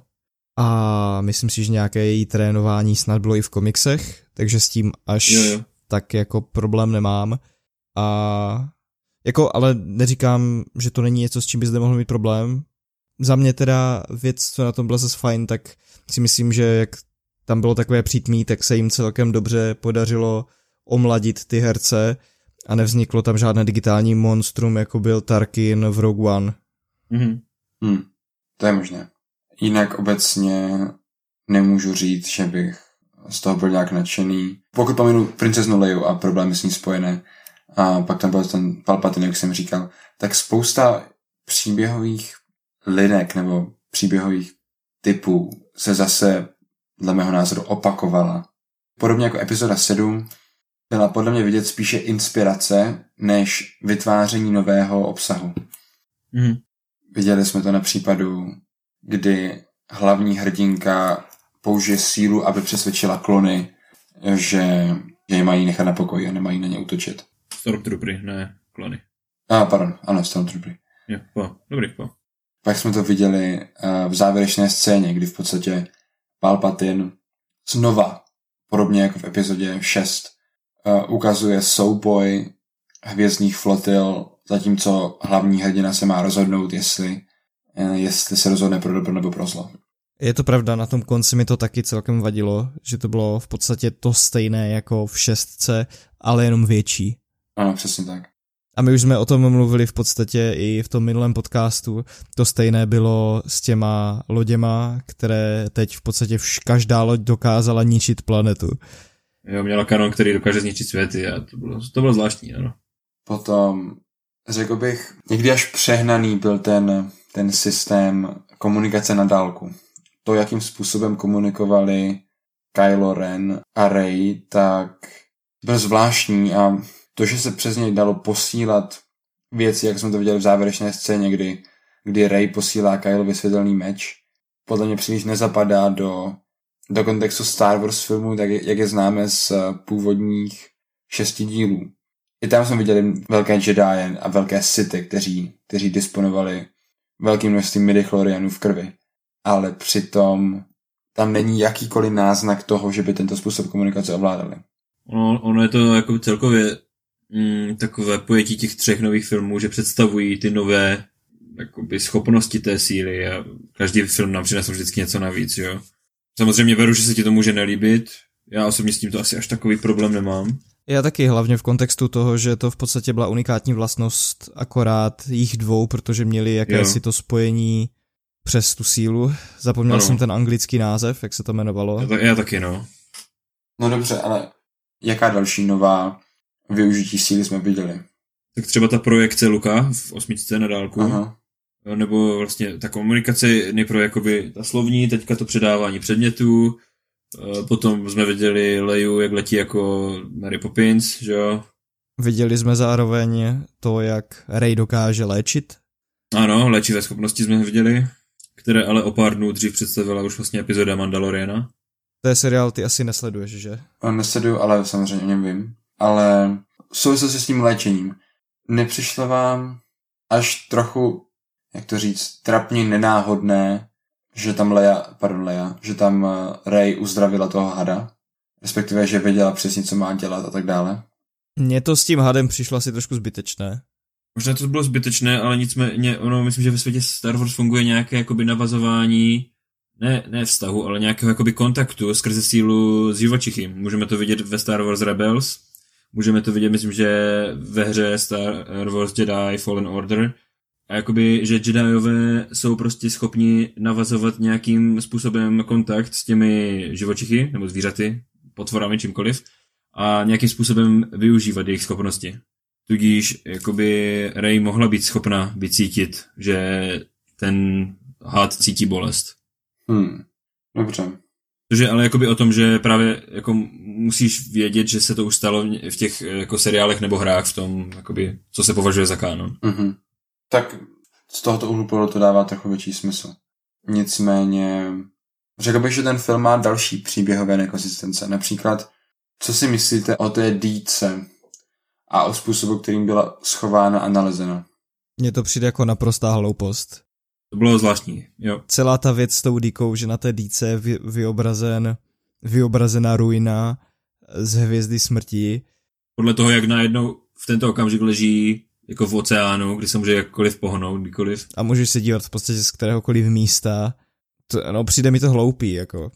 A podle mě víc věcí tam takhle nedává smysl. Je tam spousta dějových děr. Hmm. Já bych hlavně řekl, že je to absurdní, když odhlédnu od toho samotného způsobu, jak, jaký máš přiložit tu díku k horizontu, abys něco viděl, tak proč by nějaký sit nebo kdokoliv měl schovávat díku do staré hvězdy smrti? V té hvězdě smrti nebyla ta díka, tam byl ten sický holokron, teda... Pardon, omlám se. Ne díku, ale ten, ten, ten navigátor. Proč by to měl schovávat, když není, jakoby, pro koho by to mělo být, nebo Hmm. No jako ano a navíc on přece, když jako zemřel, tak nemohl vědět, že jako bude umírat, hmm. nebo já nevím, že bude schovaný tam na té planetě a proto si do zálohy tady schová jako navigátor a kdo by ho tam hledal, Přesně by ho tam hledal, že? Potom představa, že ten, že ten navigátor na té pouštní planetě by, by nedokázal najít Luke Skywalker, ale dokázal by ho najít Rey, která se tam náhodou potopí do písku, je podle mě těžce, těžko uvěřitelná. Hmm. Jo, to mě ani nenapadlo. Jako podle mě to prostě nedává smysl jako myslím si, že zatím nemusíš hledat moc velkou logiku, tam to prostě jako nedává smysl a těch věcí je tam víc. V tom filmu jsou i nekonzistence v rámci kánonu. Mm-hmm. Jako třeba to, že ta nová postava, teď mi vypadlo jméno, zmíní, že Pou byl uh, pašerák koření. Mm-hmm. Ale to ve skutečnosti jo, nebyl. Ono je taky ale hlavně problém, že ty, ty filmy v podstatě předělávají kánon což už se spoustě fanoušků nelíbilo, když vyšla sedmička, že kánon byly knížky, které vycházely po šestce, kde jako Luke znovu založil eh, jedajský řád a v podstatě tam byly generace, generace po Lukovi, kdy tam měl svoje nějaké vnoučata, pravnoučata, jo, přímo, které on jakoby splodil, jakože děti a tak to pokračoval přímo jeho rod, jo. Takže už prostě jakoby ty filmy přepisují to, co bylo kánon do té doby. Hmm. A Pou tam vůbec nebyl. Pou je úplně nově vytvořená postava mm-hmm. a jí v podstatě dává backstory ty knížky, co vychází teď, ty nové. Ale mm. tady tento film změnil i to, co vychází v těch knížkách. Třeba konkrétně v jeho případě. To je zvláštní, no. Um, a potom, co, co jste si mysleli o, co si myslíte o úrovni animací? O použití, o použití CGI? Jako já bych řekl, že v tomto zase Star Wars, že, že je prostě pecka, jako, že je to jako vrchol toho, co ti ta kinematografie může přinést. Mm. Já bych souhlasil, co se týče vesmírných lodí a možná těch jednotlivých planet a tak dál. Mm. Ale když si vybavíte tak nějak světelný rozbor té závěrečné scény s těmi mnoha city, mm, no. tak mi to přišlo trochu laciné, co se týče počítačové animace. Dívej, já, já ti to řeknu v tomto uh, ohledu. Pro nenáročného diváka Eh, bude prostě Star Wars naprosto úžasným filmem, protože tam je spousta těch efektů. Já, já to říkám, protože jsem na tom filmu byl v češtině, byl jsem na něm s malým bratrem, kterému je 10 let.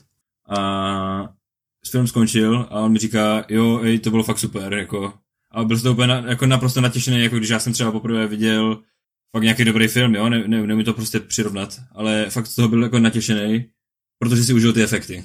Jo, jakoby. A bylo, byly tam pro něho jako souboje se světelným mečem a tak, jo. Takže z tohoto ohledu to říkám, že ta grafika je fakt jako na špičku euro. No ale já nevím, když si vybavím, když si vybavím ty světelné souboje, pardon, souboje světelných mečů, například z té, z té nové trilogie, to znamená z trilogie začínající skrytou hrozbou, tak si myslím, že tyto filmy nabízely mnohem propracovanější souboje. Nejen po stránce, nejen po stránce eh, jaksi choreografické, ale i po stránce, jak to říct, nastavení té scény, protože ve chvíli, kdy pokud si představíte například uh, závěrečnou bojovou scénu ze skryté hrozby, kdy ano. Darth Maul bojuje proti uh, Obi-Wanovi a Qui-Gon tak tam šlo, pominu to, že myslím, že choreograficky to bylo skvělé. Kombinace dvojručního meče červeného vůči zelenému a modrému, ale ještě navíc dodalo jaksi barevný kontrast. Když si vybavíte naopak situaci toho závěrečného souboje v epizodě 9, kde v podstatě ani nebyl skutečný souboj. Tam v podstatě Ray a Kylo měli oba dva, tuším, modré meče, nebo možná jeden byl zelený, teďka nevím. Ne, byly modré oba. Byly oba dva modré. Tak zkrátka z toho čistě barevného hlediska je to nudné. Nebo, nebo i před tím souboj na té, na té planetě, kde je hvězda smrti. Kylo proti, uh, uh, proti Ray. Je pravda, že už jsme viděli asi zajímavější souboje. Já si myslím, že třeba vizuálně krásný souboj byl v osmičce, v tom jo. trůním sále Snouka. Takový souboj tady asi nebyl. Ano. Ale myslím si, že on byl za... Myslím si, že byl záměr, aby ty souboje nevypadaly tak choreograficky nacvičené, jako byly v těch prvních třech dílech, kde to občas vypadalo, jako by ti herci skoro tančili, a ono to v kontextu toho, že tam byl nějaký řád, který je tady tohle učil, tak to dává asi smysl, že oni s tím mečem uměli zacházet tak krásně, až to vypadalo jako tanec. Protože všichni byli vycvičení. Hmm. Nicméně stejnou zkušenost v podstatě má i tady to poslední triologie. Víme, že Luke Skywalker měl svou vlastní jedajskou školu a, a Kylo byl jeden z jeho nejlepších žáků. To znamená, od něho bych čekal mnohem víc. Nehledě k tomu, že Rey měla mnohem kratší výcvik než Kylo a když si odmyslím tu, ten příběh eh, s tím, že, že je Palpatine a tak dále, pořád si myslím, že prostě, že Kylo by měl vyhrát. Protože v podstatě, v podstatě ani, ani Luke Skywalker, když si vybavíte po původní trilogii, tak v epizodách 5 a 6 Darth Vader v podstatě neporazil. No, jako to je taky věc, kterou jsem říkal, o které jsem mluvil minule. Rey byla tady hrozně overpowered třeba to, jakým způsobem manipulovala s tou lodí, což je teda věc, která mě se na tom jako zásadně nelíbila. Ano, ano, naprosto souhlasím. Mně se nelíbila až tak z toho důvodu, že by dokázala silou kontrolovat loď, což teda podle mě vyžaduje naprosto jako nepředstavitelnou sílu, ale spíš z toho příběhového hlediska, že v podstatě ty máš dostat šok, že Chewie zemřel a jako já za sebe v kině říkám, já jsem tomu věřil, a byl jsem kvůli tomu naštvaný, ale za tři minuty ty se v podstatě rozvíš, že on žije. Mm. Takže to na tebe nemá jako nějaký jako emocionální dopad jako větší nebo delší. Proč se nemohl dozvědět, že Chewie žije až v okamžiku, kdy oni ho potkali na té lodi? Mm. No, buď to, a nebo já myslím, že zajímavé je zamyslet, zamyslet se i nad tím samotným vysvětlením toho, že, že Žvejk žije. Protože my tam v podstatě nevidíme žádnou další loď, na kterou by nasedal by to teda nebyla ona, která asi teda vzala do vzduchu a kterou potom Ray a Kylo svým přetahováním zničili. Tam přistávala druhá loď, to tam jako je v tom filmu, ale... Ale tam velmi možná jenom krátce. No, jako působí to tak, že si to prostě nevšimneš. A jako většina lidí podle mě, když to viděla poprvé, tak opravdu si myslela, že Chewie zemřel ale ten efekt toho, že by struchlil po té postavě fakt vydržel tak tři minuty, protože v okamžiku, kdy se to dozvědělo to o těch hlavních hrdinů, tak okamžitě tam byla scéna s Chewiem. Mm. A podle mě tam v tom filmu spousta dalších příběhových děr, jako třeba proč chtěl Palpatine, aby ho Rey zabila. Mm. Já si myslím ale, že já bych se rád vrátil k tomu, co jsi říkal předtím, protože to, že Rey je nepřiměřeně silná, si myslím, že v podstatě vidíme už od epizody 7. Ano. Dle mého názoru v každé epizodě je nepřiměřeně silná. V epizodě 7 a pozor, to vlastně ještě v epizodě 7 v podstatě, kdybychom si odmysleli epizodu 9, tak víme, že je nikdo. Respektive pak se rozumíme asi v epizodě 8, ale zkrátka nevíme o ní vůbec nic. A ono dokáže přesto ustát nebo dokonce ohrozit nejlepšího žáka Luka Skywalkera, Kylo Rena, který trénoval možná roky na to, aby byl dobrý Jedi. To si myslím, že je opravdu mimo. A já si pamatuju, Michale, že si říkal, že nevíme, kdo ona je. Mhm, jo, jo. Jo, já jsem tím tehdy argumentoval, protože nevím už proč. No, protože já jsem tuším říkal, nebo možná i Peťa, těžko říct, že zkrátka ona bez jakéhokoliv výcviku tam dokáže ustát souboj s, s Kylo Renem. Což v podstatě je věc, která by byla v původní trilogii nemyslitelná. V původní trilogii jeden z největších mistrů Qui-Gon Jinn prohraje s Darth Maulem. Obi-Wan ho zabije náhodou. Ve druhém díle Obi-Wan s Anakinem nestačí na hrabete Duku. A tak dál, mo- mo- mohl bych pokračovat. Ta nevyváženost si myslím, že je velmi patrná a v sedmičce je podle mě až zarážející, jak, jak silná Rey je. Stejně si myslím, jako bez zesporu tohle je problém, ale stejně si myslím, že tam jsou, když se na to díváš obecně jako na trilogii, tak jsou tam asi větší problémy, než to, že Rey má jako neskutečně moc síly, podle mě to je nenaplánovanost té trilogie. Já si myslím ale, že, že to je jako zásadní chyba v příběhu té trilogie, té nové, protože přece v jakémkoliv příběhu, který se zabývá vývojem hlavní postavy, člověk předpokládá, že úspěchy nepřicházejí na začátku, ale na konci, po dlouhém a namáhavém výcviku, po, nějakém, po nějaké nové zkušenosti, po, po získání rad od starších a zkušenějších a tak dále. Ale tady zkrátka vidíme, že v sedmičce Ray eh, jak si boří tady tyto zažitá, tato zažitá schémata toho, jak by se hlavní postava měla vyvíjet. A podobně eh, podle mě to je v případě toho, když eh, světelný meč dostanou do, do ruce nejedajové. Pominu Rey, dejme tomu, že je prostě Palpatine a tak dále, že potom bude Jedi, ale eh, když dostane světelný meč do rukou um, jmenuje se Fitch, Finn. Jmenuje se Finn, ale já bych tě asi tady brzdil, protože my hrozně odbíháme od tématu. Okay. My odbíháme od epizody 9 k epizodě 7. Já si totiž myslím, že teďka je právě chvíle na to hodnotit celou trilogii, když už víme, jak to dopadlo. Ale samozřejmě, pokud chcete, můžeme se věnovat více epizodě 9 než, než celé trilogii. Já jsem spíš chtěl říct to, že samozřejmě tohle jsou do jisté míry chyby.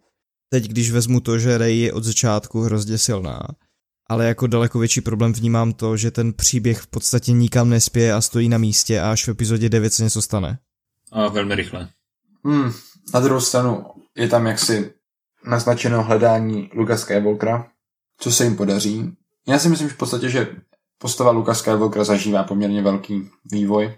Ostatní postavy ani moc ne, pokud pominu smrt Hanna Sola v prvním díle a Alei v díle třetím. Ale v podstatě Kylo já si myslím, že on je nejlepší část z té nové trilogie. Kylo Ren? Ano. Hmm. Je to možné. Já nevím. Že ta jeho postava má nejlepší vývoj. Myslím, že ten herec nemá charakter. To bych neřekl. Myslíš tím charisma? Ano. Nepůsobí na diváka tak nějak, samozřejmě vyspěle, ale to, jsou, to je součástí jeho identity jako postavy, ale nepůsobí na diváka nějak děsivě. Spíš je to takový, Dle mého názoru se zkrátka Star Wars zaslouží lepší zlou postavu. A to pak nemá nic jako co dělat s hercem, podle mě. Má, protože... Adam Driver je podle mě jako dobrý herec. On má jako jiné projekty, nejenom Star Wars a... Já netvrdím, že, já netvrdím, že, netvrdím, že není dobrý herec, já jenom říkám, ve Star Wars nemyslím si, že vhodně zobrazuje postavu toho, toho hlavního západného hrdiny. Samozřejmě chápu, že to není jeho, není jeho chyba. Možná to tedy spíše chyba příběhu a toho, jak je nastavený. Protože znova, když se vybavíte... Já si jako asi dovolím... Já si dovolím nesouhlasit. Já taky. Já si myslím, že on jako skvěle zobrazuje takový ten vnitřní konflikt, který v něm je, jakoby, kdy on, když bereme už tu sedmičku teda v potaz, kdy on jakoby uh, zabije svého otce a to, co to v něm vytvoří, jak je jakoby lítost, ta jeho rozpolcenost prostě, jestli se správně rozhodl, jak jakoby v podstatě se skoro modlí Darth Vaderovi a potom jakoby dělá věci, které, které jakoby, kterými chce sám sebe utvrdit v tom, že patří na temnou stranu, ale přitom jakoby necítí, že je to úplně správně. To mi na něm přijde zajímavé. já když ho srovnám s těmi západnými hrdiny, které známe z těch původních šesti filmů, tak si myslím, že nedosahuje jejich kvalit. Protože když si bavíte Darth Maula, když si vybavíte hraběte Duku, který je samozřejmě to dané, je to dané velmi charismatickou postavou Christopha Lee, Lee, Lee jako takového. Já nerozporuju to, že Christopher Lee je charismatický herec, ale myslím si, že Adam Driver zahrál Kylo Rena, nebo ta postava má prostě větší komplexitu než hrabě Duku. Já si tak myslím. No, abychom byli fair, tak bychom museli říct, že Kylo Ren vystupuje ve třech filmech, kterému se mu věnují velmi, velmi, velmi ve velkém detailu, zatímco hrabě Duku vystupuje pouze ve dvou. A kromě toho zemře na začátku třetího dílu, to znamená, že tohle asi není úplně fair srovnání. To, co jsem chtěl říct, je, že si nemyslím, že on je důležitá postava. Asi tak. Hrabě Duku? Ano. Jo, Hrabě Duku je prostě jenom pěšák, jakoby mezi stupeň, mezi Dartem Maulem a Dartem Vaderem. Mezi jakoby naplněním sického prostě kodexu. Kylo Ren má úplně stejnou pozici, protože začíná v sedmém díle jako, jako padavan uh, Snuka. Mm-hmm. A to znamená, že tam nevidím nějaký velký rozdíl. Jde spíše o to, že zatímco hrabě Duku, a tomu si myslím ta první trilogie, byť to naznačuje, nevěnuje, je, byl dřívější Jedi, podobně jako Kylo, tak myslím, že hrabě Duku v jedajské historii sehrává mnohem důležitější roli než, než Kylo Ren v té, v té nové. No, to bych právě neřekl asi úplně. To já bych taky neřekl.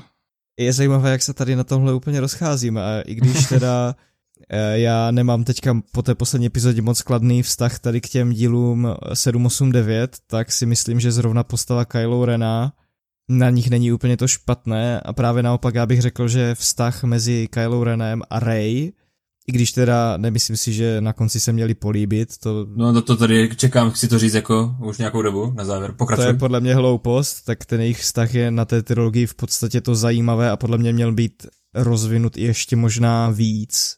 Za mě uh, můžu se vyjádřit k té scéně, nebo budeme ještě dál mluvit o hraběti Duku? Klidně se vyjádřit k té scéně, protože já už jsem své řekl. Ať už ten film má chyby nebo nemá chyby, pro mě největším zklamáním je ta jejich milostná scéna na konci, jako prostě. Já jsem si tak strašně přál, aby se to nestalo tady toto. A, on, a ještě jak se to stalo tak jako divně, jo, prostě on v podstatě prohraje ten Palpatine, zemře, úplně zmizí. A teď jako z mě nepochopitelného důvodu, jako asi z nějakého maximálního vyčerpání, zemře Rey a tak jako by Kylo Ren prostě obětuje veškerou svou životní energii, oživí Teď ona se jako rychle, wow, wow, wow, žiju, žiju. První, co jí napadne, tak mu dá pusu, on vůbec neví a on mezi tím jako umírá. A to, to bylo tak prostě jako tragikomické, že prostě si říkám, jako proč, co to je, jako... je, je, to, je to hrozný bizár, teda. Jako, nejprve umře ta, pak umře on, a kdo teda jako žije, jo, a, a, a proč si tu pusu museli dát, prostě. Mně se strašně líbilo, jak toto zpracovalo Rogue One. Jo, kdy jakoby Eh, když už vidíš takovou tu poslední scénu, kdy oni odvysílají ten signál, to, uh, tu slabinu hvězdy smrti a jedou, tí, jedou tím rakodrapem prostě dolů v tom výtahu a teď se na sebe dívají. Já si říkám, když jsem to viděl v tom kině, prosím nedejte si pusu, ať to nesklouzne k tomu kliše. A prostě jo, nesklouzlo to a skončilo to parádně. Oni skončili jako kamarádi, dívají se spolu na to, jak jim vybuchuje planeta, před tím umřeli, paráda.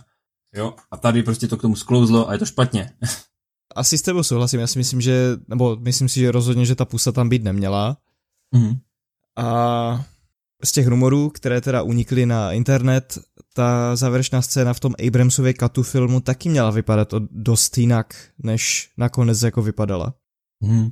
Já budu tady nesouhlasit a já si myslím, že, já si myslím, že tam ta pusa um, měla svoje místo, protože podle mě bylo jasné, že Kylo a, a, a Rey se začali zbližovat v průběhu všech třech epizod a už o tam toho souboje ve třetí epizodě, myslím tím v deváté, už o toho souboje ve třetí epizodě nové trilogie eh, na té planetě, kde je, kde jsou trosky hvězdy smrti, tak bylo jasné, že, že z nich nebudou nepřátelé.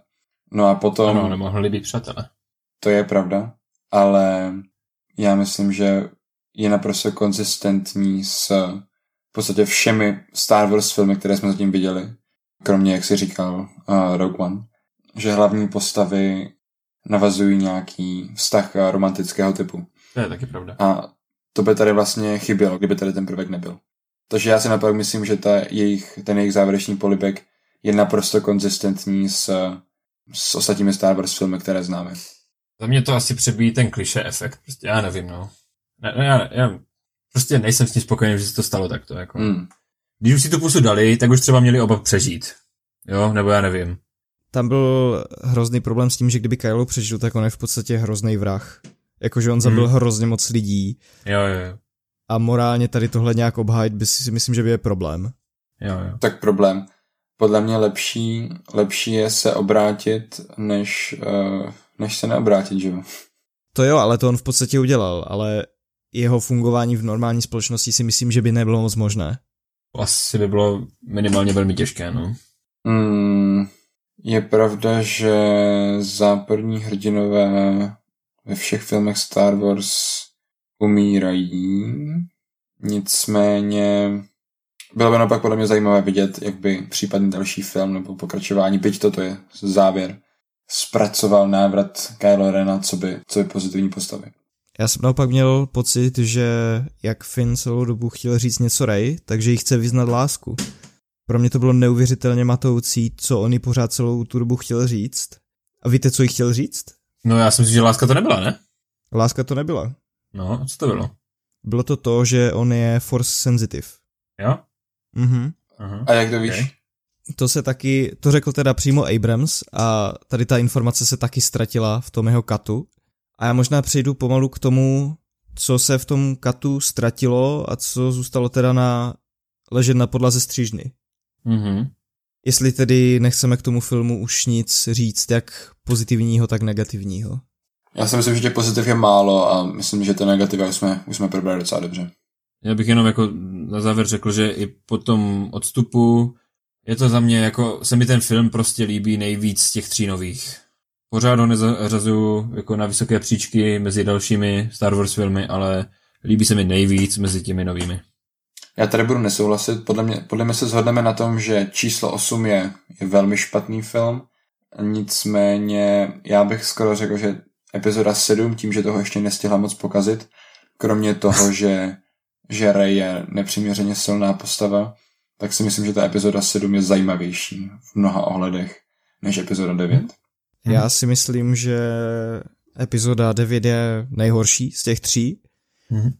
Myslím, že osmička, co by film, když se nebudeš dívat na něj v kontextu té trilogie, tak relativně obstojí porovnání s těma ostatníma. I když nemusí člověk souhlasit s tím, co se v ní děje, tak si myslím, že tomu filmu budou vytýkat to, co se v něm děje, hlavně fanoušci.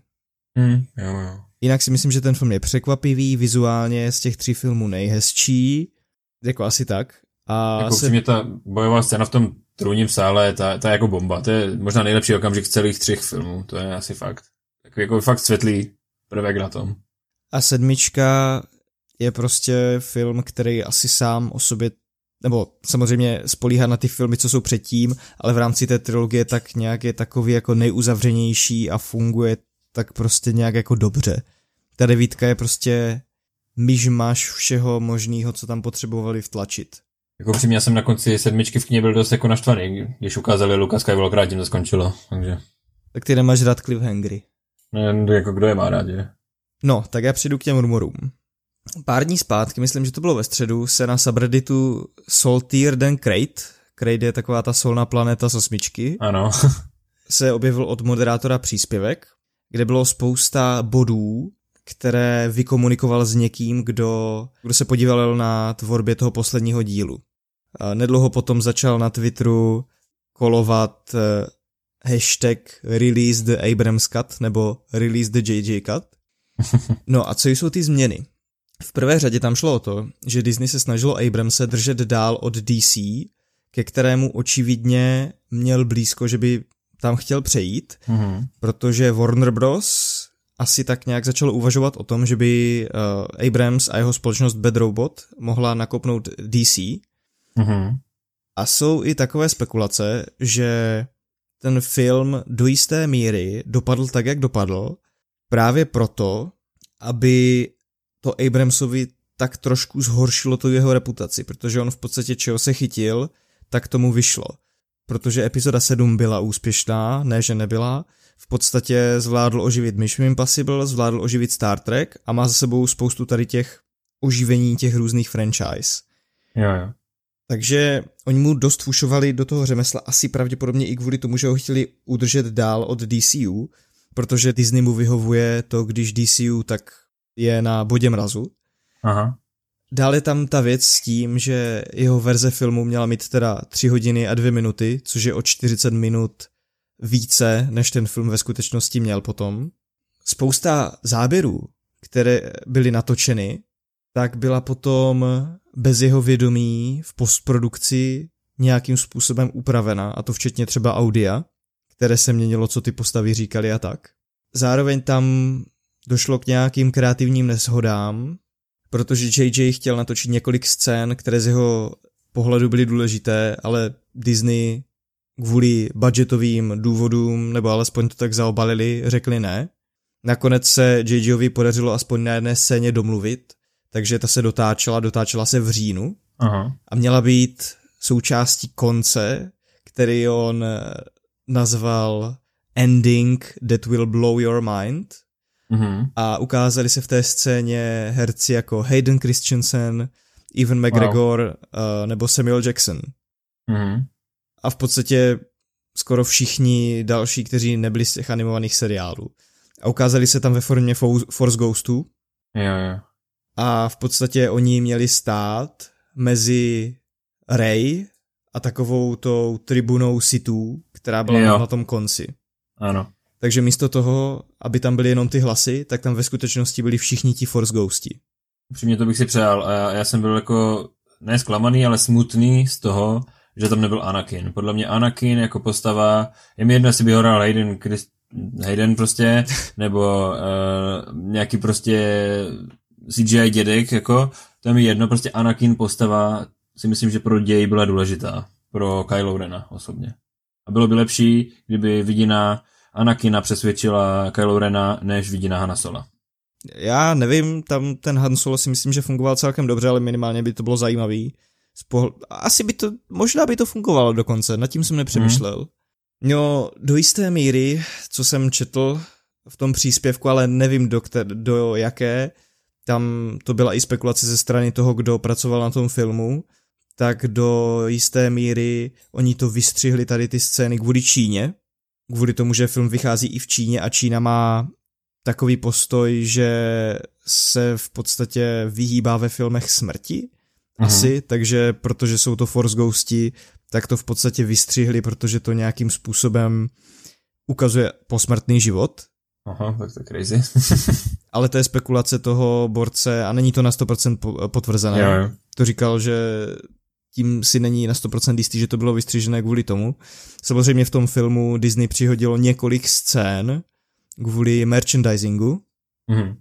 Čistě kvůli tomu. Jedna ze scén, která je tam přímo kvůli tomu, je když oni letí na těch speedrech a teďka jsou tam ti stormtroopři a z ničeho nic se vznesou. Jo, a ty jo, jo. postavy řeknou they fly They now. fly now, ano. Ano, tak to je scéna, která je tam jenom kvůli merchandiseu a kvůli ničemu jinému. Mhm. A prý to má být nejméně oblíbená scéna J.J. Abrams z celého filmu. Zároveň v lednu minulého roku už teď, když JJ nějak dával ty filmy, ten film dokupy, tak navrhl Disneymu, že by ten film mohl rozdělit na dva. Že by to v podstatě nebyla trilogie, nebo že by to byla trilogie ve čtyřech částech. Ano. Tak jak stopařů v průvodce po galaxii. To Disney ale zamítl a tak se JJ rozhodl, že chce udělat tříhodinový film. Bohužel víme, že ani tam nepochodil, Mhm. s tím, že na začátku prosince ještě byl schválený, na začátku prosince, to znamená před nějakým měsícem, byl schválený cut toho filmu, který měl 2 hodiny 37 minut, kde chyběly scény s těma For- Force Ghostama a další důležité emocionální scény, ale nakonec ani tady tenhle cut neprošel a on byl tím teda podle těch zdrojů jako naprosto zdevastovaný. Tím, že v podstatě do kin se dostalo něco takového a má to nálepku toho jeho jména.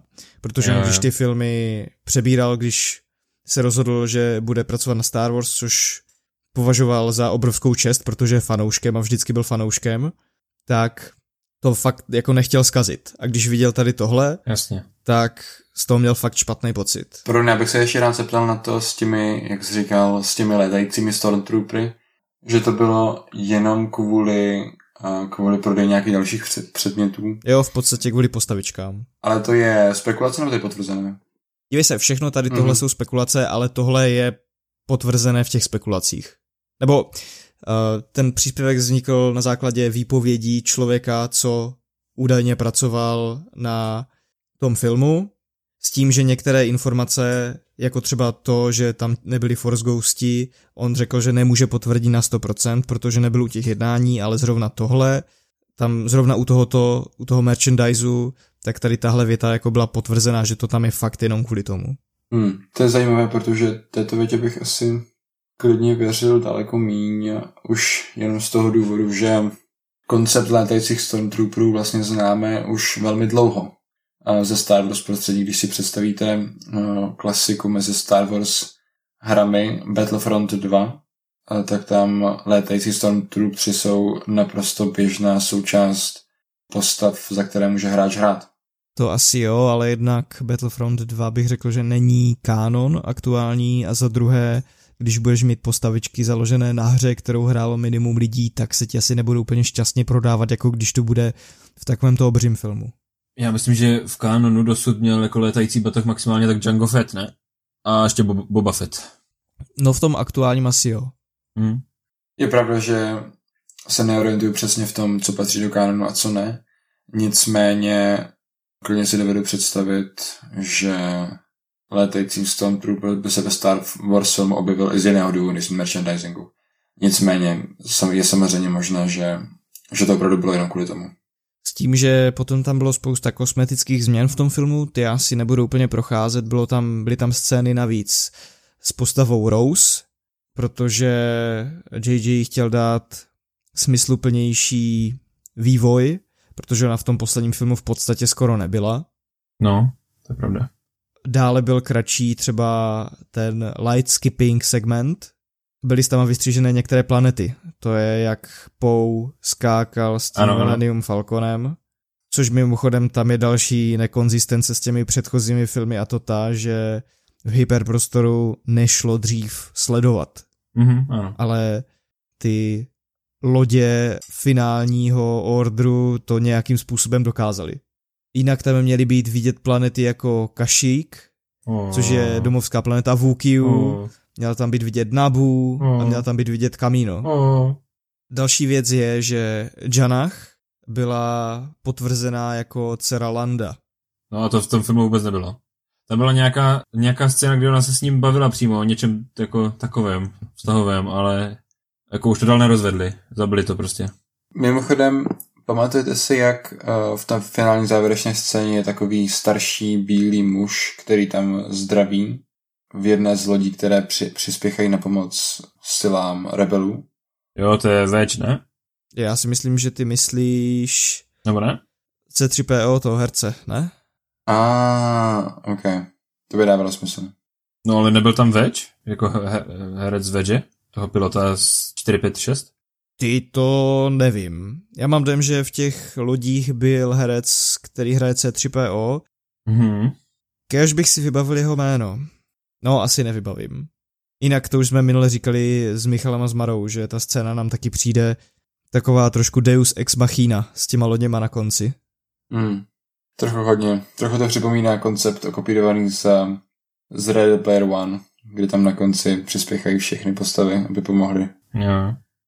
dobít tam tu pevnost. Tam si ale troufnu říct, že to trošku dává smysl. Samozřejmě. Tam jsem jim četl knížku a myslím si, že tam to dává asi trošku smysl, protože ta realita by se hodně změnila. Potažmo ta virtuální realita. Hmm. Možná stejný strach o změnu reality měli ale i ti bojovníci ze Star Wars, když eh, čekali, že flotila posledního řádu zničí celý vesmír. Možná se to k tomu dá přirovnat. Dále tam byla nějaká změna v té scéně, kde Rey léčila Kylo Rena. Původně v tom filmu ona mu vyléčila jizvu na obličeji a potom v něm jaksi Kyla zabila a přežil jenom ten Ben. Mm-hmm. A Benovi v podstatě vnukla myšlenku na to, co by měl dělat Leia. A já jsem z toho popisu, co tam byl, já jsem čerpal z toho příspěvku, který byl přímo na tom subredditu a já jsem z toho nějak nevypochopil, o co tam přesně šlo, protože ta věta říkala něco jako, že Leia vytvořila fyzickou manifestaci jeho myšlenek Aha. a to spojení jako kdyby zabilo. OK. Takže v podstatě v té původní verzi ona měla ještě vliv na to, jakým způsobem asi dál se odvíjelo to jeho chování, když to v té verzi, kterou jsme viděli my, to mělo efekt jenom na to, že on se v podstatě chvilku zastavil a Ray ho potom probodla. Mhm, ok. Hmm. To s tím vykrutím trochu připomíná počátek.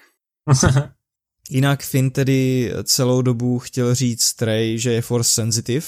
Ano. V té tříhodinové verzi to nebylo explicitní, ale v té verzi, která byla ta původní, tak Finn, když byl na tom Star Destroyeru, tak tam dokázal odemknout nějaké dveře vlastně byl sám překvapený, že to dokázal. To bylo v postprodukci úplně nahrazeno uh, CGI BBA robotem, který tam něco opravoval. Další věc, která tam teda nakonec zůstala v nějaké omezené míře, je postava Babu Frika.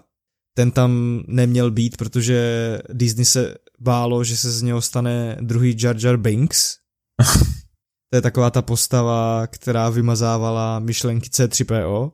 Jo, jo. Což teda za mě zase si myslím, že to je zbytečná věc, která se tam stala, protože on je potom dostane zpátky. Hmm. A obecně tam bylo více scén zaměřených na Kylo, Rena a Rey, kde ona se soustředila na to, že v minulost, že má nějakou temnou minulost a on zase litoval těch svých rozhodnutí, takže ten jeho přechod a to, jakým způsobem ty postavy přemýšlejí v průběhu toho filmu, bylo tak nějak jako víc pozvolné. Nebylo to tak naraz. Jo.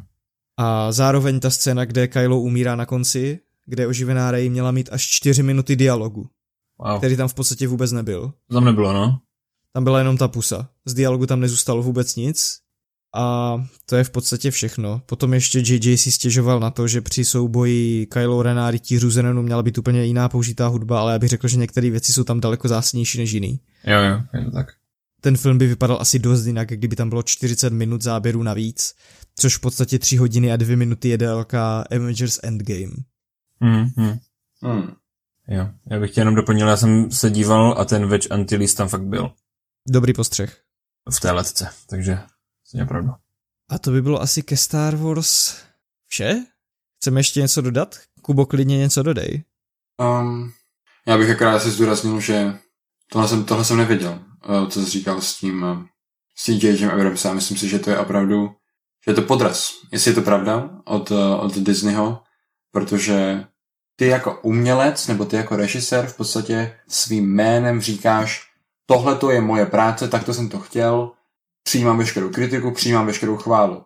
Jenže když odevzdáš produkt, který potom někdo ještě upraví, takže výsledek není úplně, úplně šťastný, tak uh, si myslím, že J.J. Abrams má, má veškeré právo si cítit naštvaně a a cítit příkoří, které prostě možná bude mít negativní, negativní dopad na jeho kariéru v budoucnosti. Já si opravdu myslím, že tohle to nebylo, pokud je to pravda, pokud je to pravda, tak myslím, že to opravdu nebylo od Disney šťastné rozhodnutí. To souhlas, rozhodně. V kontextu toho, co se s některými filmy dělo, jako třeba s Hanem Solem, tak si myslím, že tady tohle je scénář, který je naprosto možný, protože mně přijde, že vedení Disney potažmo Lucas filmu moc neví, co si s tou franšízou má počít. Co si samozřejmě ale mohli promyslet předtím, než to znova spouštěli.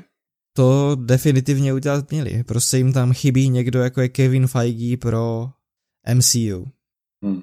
Třeba se to zlepší s další přicházející tvorbou, protože si myslím, že Mandalorian už je celkem slušný počin. Velmi slušný. A řekl bych, že potěšil skoro většinu fanoušků Star Wars. Hmm. A tím se dostávám k našemu poslednímu segmentu, a to je, co jsme za poslední dobu viděli, hráli a zažili, který vzhledem k aktuální délce natáčeného dílu asi se budeme snažit udržet co nejkratší. Ano, trošku to uspíšíme. Takže já se zeptám nejdříve tebe, Kubo. Máš něco, co by stálo za zmínku? No, já, už jsme se tam bavili, když jsme se setkali nedávno, já bych určitě všem, pokud to aspoň, aspoň trochu zajímá, aby se podívali na film Ad Astra. Eh, protože ten film, byť vím kluci, že s tím nesouhlasíte a že ani to hodnocení není příliš příznivé, eh, tak si opravdu myslím, že, že není špatný počin a byl jsem až překvapený, jak, jak se, jakou se podařilo vytvořit natáčecímu týmu atmosféru. Protože to není standardní akční film, je to spíše o, o vývoji hlavní postavy a o samělosti a s tím, jak, jak člověku náročné povolání kazí vztahy a kazí život. No, za mě bych to určitě doporučil teda. Připomínám pro ty, kdo, to možná ještě neslyšeli, takže jde o film s Bradem Pittem, který uh, tuším asi na podzim, nebo kdy uh, přešel do kin. Um, kluci, chcete nějak komentovat, nebo, nebo půjdu, mám, mám jít dál? Já jsem se k tomu vyjadřoval v minulém díle, já už to nebudu znova. Jasně. Potom další film, který zase si myslím, že, uh, že je podceňovaný, je film o, o Johnu Tolkienovi. Ten film nedopadl u kritiku moc dobře, ale podle mě jde o krásný pokus toho nastínit trochu život autora, kterého v podstatě všichni známe jenom tak nějak zprostředkovaně přes jeho knihy.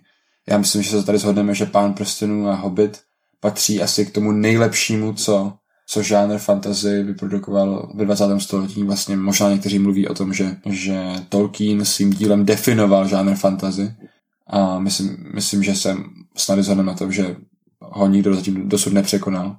A ten film Tolkien, byť možná není úspěšný u kritiků a u velké části diváctva, tak nastínuje trochu osobní život autora, protože on byl opravdu velmi barvitý a bylo tam hodně bolesti, a, ale i hodně génia. Ten film ukazuje, jak, jak Tolkien vytvořil celé jazyky, jak se věnoval studiu, jak ale zároveň pocházel ze skromných podmínek a jak se dokázal uh, vypracovat na uznávaného profesora v Oxfordu, který, který svým tělem oslnil celý svět.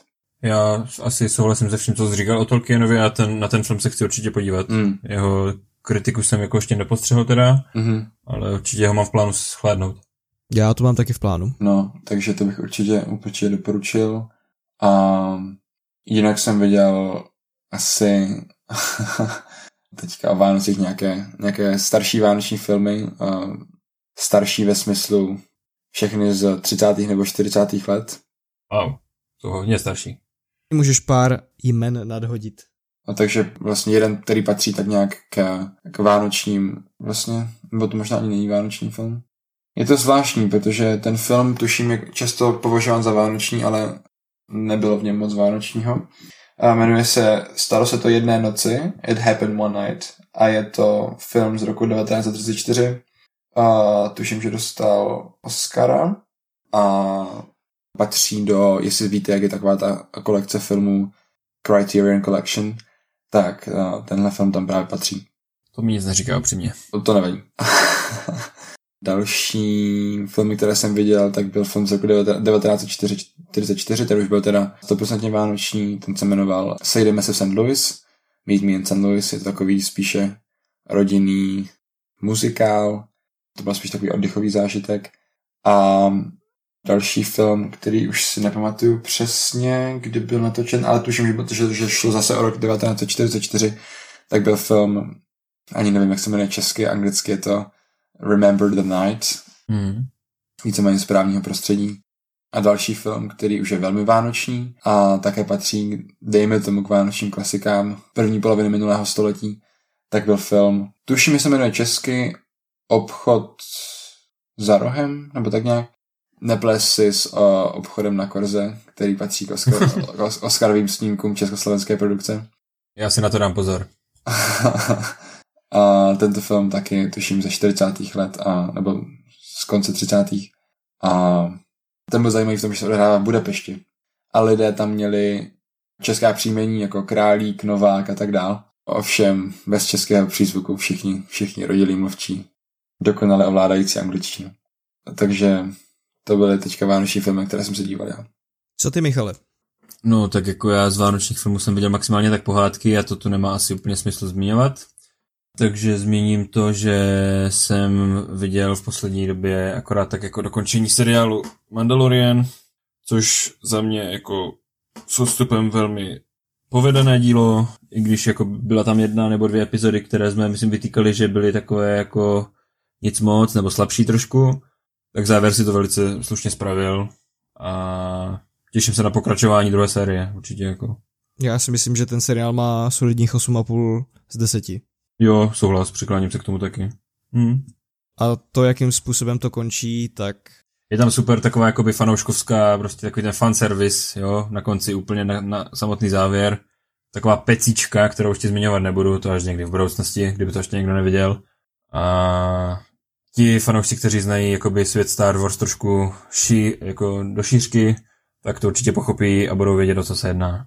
No a dál bych ještě zmínil uh, film, který ještě teda jako není, ještě nevyšel, uh, do kin půjde 27. února 2020. Ale ty už jsi ho viděl, jako jo? Já jsem ho neviděl, já jsem na něj viděl pouze jako ukázky a viděl jsem o něm nějaké rozhovory.